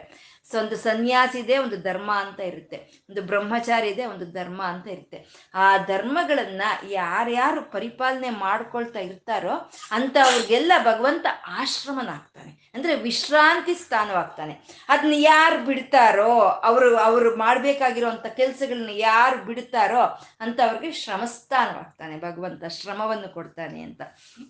ಭಗವಂತ ಪ್ರತಿಯೊಂದು ಜೀವಿಯನ್ನ ಈ ಒಂದು ಭೂಮಿ ಮೇಲೆ ಕಳಿಸ್ಬೇಕಾದ್ರೆ ಆ ಜೀವಿ ಇಷ್ಟು ಕಷ್ಟ ಪಡಬೇಕು, ಅಂದ್ರೆ ಇಷ್ಟು ಶ್ರಮ ಪಡಬೇಕು ಅನ್ನೋದನ್ನ ಬರೆದು ಕೊಟ್ಟು ಕಳಿಸಿರ್ತಾನೆ. ಒಂದಿಷ್ಟು ದುಡ್ಡು ಕೊಟ್ಟು ಮಗನ್ನ ಫಾರಿನ್ಗೆ ಕಳಿಸ್ದಾಗೆ ಪರಮಾತ್ಮ, ನಿನ್ನ ಕರ್ಮ ಫಲಗಳು ಇಷ್ಟಿದೆ, ನೀನ್ ಇಷ್ಟು ಕಷ್ಟ ಕಡ್, ಪಡಬೇಕು, ನೀನ್ ಇಷ್ಟು ಶ್ರಮ ಪಡಬೇಕು ಅಂತ ಬರೆದು ಕಳಿಸಿರ್ತಾನೆ. ಅವಾಗ ನಮ್ಮ ಕರ್ತವ್ಯಗಳನ್ನು ನಾವು ಮಾಡ್ತಾ ಇದ್ರೆ ಆ ಶ್ರಮ ಕರಿಗಿ ಹೋಗ್ತಾ ಇರುತ್ತೆ. ಅಂದ್ರೆ ಬಾವಿಯಿಂದ ನೀರು ತೋಡಿ ತೋಡಿ ನಾವು ಆಚೆ ಹಾಕ್ತಾ ಇದ್ರೆ ಖಾಲಿ ಆಗೋಗುತ್ತೆ. ಬಾವಿ ಎಲ್ಲ ಒಂದು ನಮ್ಮ ಸೊಂಪಂತಾನೆ ಇಟ್ಕೊಳ್ಳಿ. ನಾವು ಬಾವಿಯಿಂದ ನೀರು ತೆಗೆದು ತೆಗೆದು, ಸೊಂಪಿಂದ ತೆಗೆದು ತೆಗೆದು ಆಚೆ ಹಾಕ್ತಾ ಇದ್ರೆ ಆ ಸೊಂಪು ಖಾಲಿ ಆಗೋಗ್ತಾ ಇರುತ್ತೆ. ಹಾಗೆ ನಾವು ಮಾಡ್ಬೇಕಾಗಿರುವಂತ ಕೆಲ್ಸಗಳನ್ನ ನಾವು ಮಾಡ್ತಾ ಇದ್ರೆ ಪರಮಾತ್ಮ ನಮ್ಗಾಗಿ ಕೊಟ್ಟು ಕಳ್ಸಿರುವಂತ ಶ್ರಮದಲ್ಲಿ ಅದು ಕಮ್ಮಿ ಆಗೋಗ್ತಾ ಇರುತ್ತೆ. ಹಾಗೆ ನಾವು ಕಷ್ಟ ಪಡೋವಾಗ ಒಳ್ಳೆ ಕಾರ್ಯಗಳಿಗಾಗಿ, ದೇವತಾ ಕಾರ್ಯಗಳಿಗಾಗಿ ಆ ಕಷ್ಟ ಪಟ್ವಿ ಅಂದ್ರೆ ನಾವು ಬೇರೆ ರೀತಿ ಕಷ್ಟ ಪಡೋ ಕೆಲಸ ಇರಲ್ಲ. ಯಾಕೆಂದ್ರೆ ನಾವು ಪಡ್ಬೇಕಾಗಿರೋ ಶ್ರಮ ಅನ್ನೋದು ಅಲ್ಲಿ ಖರ್ಚಾಗಿ ಹೋಗ್ತಾ ಇದೆ ಅಂತ. ಬಿಟ್ವಾ ನಮ್ಮ ಕೆಲಸಗಳನ್ನ ನಾವು ಬಿಟ್ವಾ ನಮ್ಮ ಕರ್ತವ್ಯಗಳನ್ನ ನಾವು ಬಿಟ್ವಾ, ನಾವು ನಾವು ಮಾಡಬೇಕಾಗಿರುವಂಥ ಪೂಜಾ ವ್ರತಗಳನ್ನು ಬಿಟ್ವಾ ಆ ಶ್ರಮವನ್ನ ಬೇರೊಂದು ರೀತಿಯಲ್ಲಿ ನಮ್ಗೆ ಭಗವಂತ ಕೊಡ್ತಾನೆ. ಅದನ್ನೇ ಶ್ರಮ ಅಂತ ಹೇಳಿದ್ರು. ಯಾರು ಅವ್ರ ಧರ್ಮವನ್ನ ಅವ್ರು ಆಚರಣೆ ಮಾಡ್ತಾರೋ, ಯಾರು ಅವ್ರ ಮನಸ್ಸನ್ನ ಪರಮಾತ್ಮನ್ಗೆ ಒಪ್ಪಿಸ್ತಾರೋ ಅಂತ ಅವ್ರಿಗೆ ಪರಮಾತ್ಮ ಆಶ್ರಮನಾಗ್ತಾನೆ. ಅವ್ರ ಕರ್ತವ್ಯನ ಅವ್ರು ಮರ್ತವ್ರಿಗೆ ಶ್ರಮನಾಗ್ತಾನೆ. ಎರಡು ರೂಪಗಳು ನಾರಾಯಣನ ರೂಪಗಳೇ ಅಂತ, ಆಶ್ರಮ ಶ್ರಮಣ ಅಂತ ಹೇಳಿದ್ರು. ಕ್ಷಾಮಹ ಅಂತ ಇದ್ದಾರೆ. ಕ್ಷಾಮಹ ಅಂದ್ರೆ ನಶಿಸಿ ಹೋಗೋ ಹಾಗೆ ಮಾಡೋ ಅಂತ ಪರಮಾತ್ಮ ಅಂದ್ರೆ ಲಯವನ್ನು, ಎಲ್ಲವನ್ನು ಸೃಷ್ಟಿ ಮಾಡಿದಂತ ಪರಮಾತ್ಮ, ಎಲ್ಲವನ್ನು ತನ್ನ ಒಳಕ್ಕೆ ಮತ್ತೆ ತಗೊಳ್ಳೋ ಅಂತ ಅವನು ಮ್ಯೂಟ್ ಮಾಡ್ಕೊ. ಎಲ್ಲವನ್ನು ತನ್ನ ಒಳಕ್ಕೆ ತಗೊಳ್ಳೋ ಅಂತ ಭಗವಂತ ಅವನು ಕ್ಷಾಮಹ ಅಂತಂದ್ರು. ಭಕ್ತರ ಒಂದು ಅಜ್ಞಾನವನ್ನ ಕ್ಷ, ಕ್ಷಯಿಸಿ ಹೋಗುವಾಗ ಮಾಡೋ ಅಂತ ಅವನು ನಾವು ಮಾಡ್ತಾ ಇರೋ ಅಂಥ ಒಂದು ಸತ್ಪ್ರವರ್ತನೆಗೆ, ನಾವು ನಡ್ಕೊಳ್ಳೋ ಅಂಥ ಒಂದು ಸತ್ಪ್ರವರ್ತನೆಗೆ ಪ್ರೀತಿ ಒಂದು ನಮ್ಮ ಒಂದು ಕರ್ಮಗಳನ್ನು ಕಮ್ಮಿ ಮಾಡೋ ಅಂತ ಪರಬ್ರಹ್ಮನ ಅವನು ಕ್ಷಾಮಹ ಅಂತ ಹೇಳ್ತಾ, ಸುಪರ್ಣಹ ಅಂತ ಹೇಳಿದ್ರು. ಸುಪರ್ಣ ಅಂದ್ರೆ ಪರ್ಣಗಳು ಅಂದ್ರೆ ರೆಕ್ಕೆಗಳು ಅಂತ. ಸುಪರ್ಣಗಳು ಅಂದ್ರೆ ಒಳ್ಳೆಯ ರೆಕ್ಕೆಗಳು ಉಳ್ಳಂತ ಅವನು ಅಂತ. ಅಂದ್ರೆ ಒಳ್ಳೆಯ ರೆಕ್ಕೆಗಳು ಯಾವುವು ಅಂತಂದ್ರೆ ವೇದಗಳೇ. ಪರಮಾತ್ಮ ಬರ್ಬೇಕಲ್ವಾ? ಬರ್ಬೇಕಾದ್ರೆ ಅವನಿಗೊಂದು ವಾಹನ ಅಂತ ಬೇಕು. ಅದಕ್ಕೆ ಪರಮಾತ್ಮ ನಾರಾಯಣನು ಗರುಡ ವಾಹನ ಅಂತ ಹೇಳ್ತೀವಿ ನಾವು. ಗರುಡ ವಾಹನ ಅಂತ ಯಾಕೆ ಹೇಳಿದ್ರು ಅಂತಂದ್ರೆ ಇನ್ಯಾವುದು ವಾಹನ ಅವನಿಗಿಲ್ಲ ಅಂತ ಅಲ್ಲ. ಗರುಡ ಅಂದ್ರೆ ವೇದಗಳು ಅಂತ. ವೇದಗಳನ್ನ ಸಂಕೇತ ಮಾಡೋದೇ ಗರುಡ ಅಂತ ಹೇಳೋದು. ಆ ವೇದಗಳ ಮೂಲಕ ಬರೋ ಪರಮಾತ್ಮ ಅವನು ಸುಪರ್ಣಹ ಅಂತ. ಅವನು ಆ ಒಂದು ಛಂದಸ್ಸುಗಳೇ, ವೇದಗಳಲ್ಲಿ ಇರುವಂತ ಛಂದಸ್ಸುಗಳೇ ರೆಕ್ಕೆಗಳು. ಒಳ್ಳೆಯ ರೆಕ್ಕೆಗಳನ್ನು ರೆಕ್ಕೆಗಳನ್ನು ಹೊಂದಿರುವಂತ ಪರಮಾತ್ಮ ಅವನು ಸುಪರ್ಣ ಅಂತ ಹೇಳ್ತಾ ವಾಯುವಾಹನಃ ಅಂತಂದ್ರು. ಅಂದ್ರೆ ವಾಯುವನ್ನ ಯಾರು ಚಲಿಸ್ತಾ ಇದ್ದಾನೋ ಅವನು ವಾಯುವಾಹನ ಅಂತ. ವಾಯುವೇ ಅಲ್ಲ, ಯಾವುದು ಕದಲಬೇಕು ಅಂತ ಅಂದ್ರು ಆ ಚೈತನ್ಯ ಅನ್ನೋದು ಸಹಕರಿಸ್ಬೇಕು. ಯಾವುದು ಕದಲ್ಬೇಕಾಗಿದ್ರೂ ಆ ಪರಬ್ರಹ್ಮನ ಸಂಕಲ್ಪ ಅನ್ನೋದು ಇರಬೇಕು. ಆವಾಗಲೇ ಯಾವುದಾದ್ರೂ ಸರಿ ಚಲಿಸುತ್ತೆ ಅಷ್ಟೇ. ವಾಯುಗೊಂದೇ ಇದು ಹೇಳೋ ಅಂಥದ್ದಲ್ಲ. ನಾವೊಂದು ಒಂದು ಗಾದೆ ಇದೆ ಅಲ್ವ ನಮ್ಮಲ್ವ ಈಶ್ವರನ ಒಂದು ಸಂಕಲ್ಪ ಇಲ್ದಿದ್ರೆ ಹುಲ್ಲುಕಡ್ಡಿನೂ ಅಲ್ಲಾಡಲ್ಲ ಅಂತ ನಾವು ಹೇಳ್ತೀವಿ. ಅಂದ್ರೆ ಯಾವ್ದು ಕದಲ್ಬೇಕು ಅಂದ್ರೆ ಆ ಪರಮಾತ್ಮನ ಒಂದು ಅನುಗ್ರಹ ಇರಬೇಕು. ಹಾಗೆ ವಾಯುವನ್ನ ಕದಲ್ಸೋನು ವಾಯುವಾಹನ ಅಂತ ಹೇಳಿದ್ರು. ಇಲ್ಲಿ ವಾಯುವಾಹನ, ಸುಪರ್ಣ ವಾಯುವಾಹನ ಅಂತ ಹೇಳಿರೋದ್ರಲ್ಲಿ ಮುಖ್ಯ ಪ್ರಾಣ ಶಕ್ತಿಯನ್ನ ಹೇಳ್ತಾ ಇರುವಂತ ನಾಮ ಈ ಎರಡು ನಾಮಗಳು. ನಮ್ಮಲ್ಲಿರುವಂಥ ಉಚ್ಛ್ವಾಸ, ನಿಶ್ವಾಸಗಳ ರೆಕ್ಕೆಗಳು. ಉಚ್ಛ್ವಾಸ ನಾವು ತಗೊಳ್ಳೋ ಅಂತ ಒಂದು ಗಾಳಿ ಬಿಡೋ ಅಂತ ಒಂದು ಗಾಳಿ, ಅದೇ ರೆಕ್ಕೆಗಳು. ಆ ರೆಕ್ಕೆಗಳಲ್ಲಿ ಮೂಲಕ ಈ ಪ್ರಾಣವಾಯುವನ್ನ ಕದಲಿಸ್ತಾ ಇರುವಂತ ಆತ್ಮವೇ ವಾಯುವಾಹನ ಅಂತ ಹೇಳೋ ಅಂಥದ್ದು ಪರಮಾತ್ಮ ತಾನು ಒಳ್ಳೆಯ ರೆಕ್ಕೆಗಳನ್ನು ಹೊಂದಿದ್ದು ಈ ಪ್ರಪಂಚವನ್ನೆಲ್ಲ ತಾನು ಕದಲಿಸ್ತಾ ಇದ್ದಾನೆ ಅಂತ. ಈ ಪ್ರಪಂಚದ ಭಾರವನ್ನೆಲ್ಲ ಹೊತ್ತು ನಿಂತಿರೋ ಅಂತ ಪರಮಾತ್ಮ ಅವನು ಭಾರಭೃತ್ ಕಥಿತಃ ಆ ವಿಷ್ಣು ವೈಭವವನ್ನ ಈ ಮ್ಯೂಟ್ ಮಾಡ್ಕೊಮ್ಮ. ಆ ವಿಷ್ಣುವಿನ ವೈಭವವನ್ನ ಪ್ರತಿಯೊಂದು ಕಣವು ಕ, ಒಂದು ಸಾಟಿ ಸಾಟಿ ಹೇಳ್ತಾ ಇದೆ ಅಂತ ಕಥಿತ ಅಂತ ಹೇಳ್ತಾ, ಯೋಗಿ ಜ್ಞಾನ ಸ್ವರೂಪನಾದಂಥ ಪರಬ್ರಹ್ಮನವನು ಯೋಗಿ, ಅವನು ಚೈತನ್ಯ ಈ ವಿಶ್ವದ ಜೊತೆ ಕೂಡಿ ಇರೋಂಥದ್ದೇ ಯೋಗ ಅಂತ ಹೇಳ್ತಾ, ಯಾರು ಆ ಭಗವಂತನಿಗೆ ಅವ್ರ ಮನಸ್ಸನ್ನ ಅರ್ಪಣೆ ಮಾಡ್ತಾರೋ ಅಂತ ಅವರನ್ನ ಪರಿಪಾಲನೆ ಮಾಡೋವಂಥ ಯೋಗೀಶನ, ಅಂತ ಅವರ ಪುರುಷಾರ್ಥಗಳನ್ನ ನೆರವೇರಿಸಿ ಕೊಡುವಂಥ ಸರ್ವ ಕಾಮದ ಆದಂಥ ಭಗವಂತ ಅವನು ಆಶ್ರಮ, ಯಾರು ಮನಸ್ಸನ್ನ ಭಗವಂತನ ವಶಕ್ಕೆ ಕೊಡ್ತಾರೋ ಅಂತ ಅವ್ರಿಗೆ ವಿಶ್ರಾಂತಿ ಸ್ಥಾನವಾಗುವಂಥ ಪರಮಾತ್ಮ ಆಶ್ರಮ, ಯಾರು ಅವರು ಧರ್ಮವನ್ನು ಬಿಟ್ಟು ಹೋಗ್ತಾರೋ ಅಂತ ಅವ್ರಿಗೆ ಶ್ರಮವನ್ನು ಉಂಟು ಮಾಡೋ ಅಂತ ಅವನು ಅಂತ ಹೇಳ್ತಾ, ಅಜ್ಞಾನವನ್ನ ಕ್ಷಮಿಸಿ ಹೋ, ಕ್ಷಯಿಸಿ ಹೋಗುವಾಗ ಮಾಡೋ ಅಂತ ಅವನು ಕ್ಷಾಮಹ ಅಂತ ಹೇಳ್ತಾ ಸುಪರ್ಣ ಒಳ್ಳೆಯ ರೆಕ್ಕೆಗಳನ್ನು ಉಳ್ಳಂತ ಪ್ರಾಣ ಶಕ್ತಿ ಸ್ವರೂಪನಾದಂಥ ಆ ಆತ್ಮನಾರಾಯಣನೇ ಅವನೇ ವಾಯುವಾಹನ ಅಂತ ಹೇಳ್ಕೊಳ್ತಾ, ಇವತ್ತು ನಾವು ಏನು ಹೇಳ್ಕೊಂಡಿದ್ದೀವೋ ಅದು ಈ ಸಮಸ್ತ ಪ್ರಪಂಚದ ಭಾರವನ್ನು ಹೊರ್ತಾ ಇರೋ ಅಂತ ಆ ಪರಬ್ರಹ್ಮನಾದ ನಾರಾಯಣನ ಪರಬ್ರಹ್ಮನಿಗೆ ಅರ್ಪಣೆ ಮಾಡಿಕೊಳ್ಳೋಣ. ಲಕ್ಷ್ಮೀನಾರಾಯಣರಿಗೆ ನತಿರಿಯಂ ನನ್ನ ಈ ನಮಸ್ಕಾರವನ್ನು ಸ್ವೀಕಾರ ಮಾಡುತ್ತಂದೆ ಅಂತ ಕೇಳ್ಕೊಳ್ತಾ, ಸರ್ವಂ ಶ್ರೀ ಲಲಿತಾರ್ಪಣಮಸ್ತು.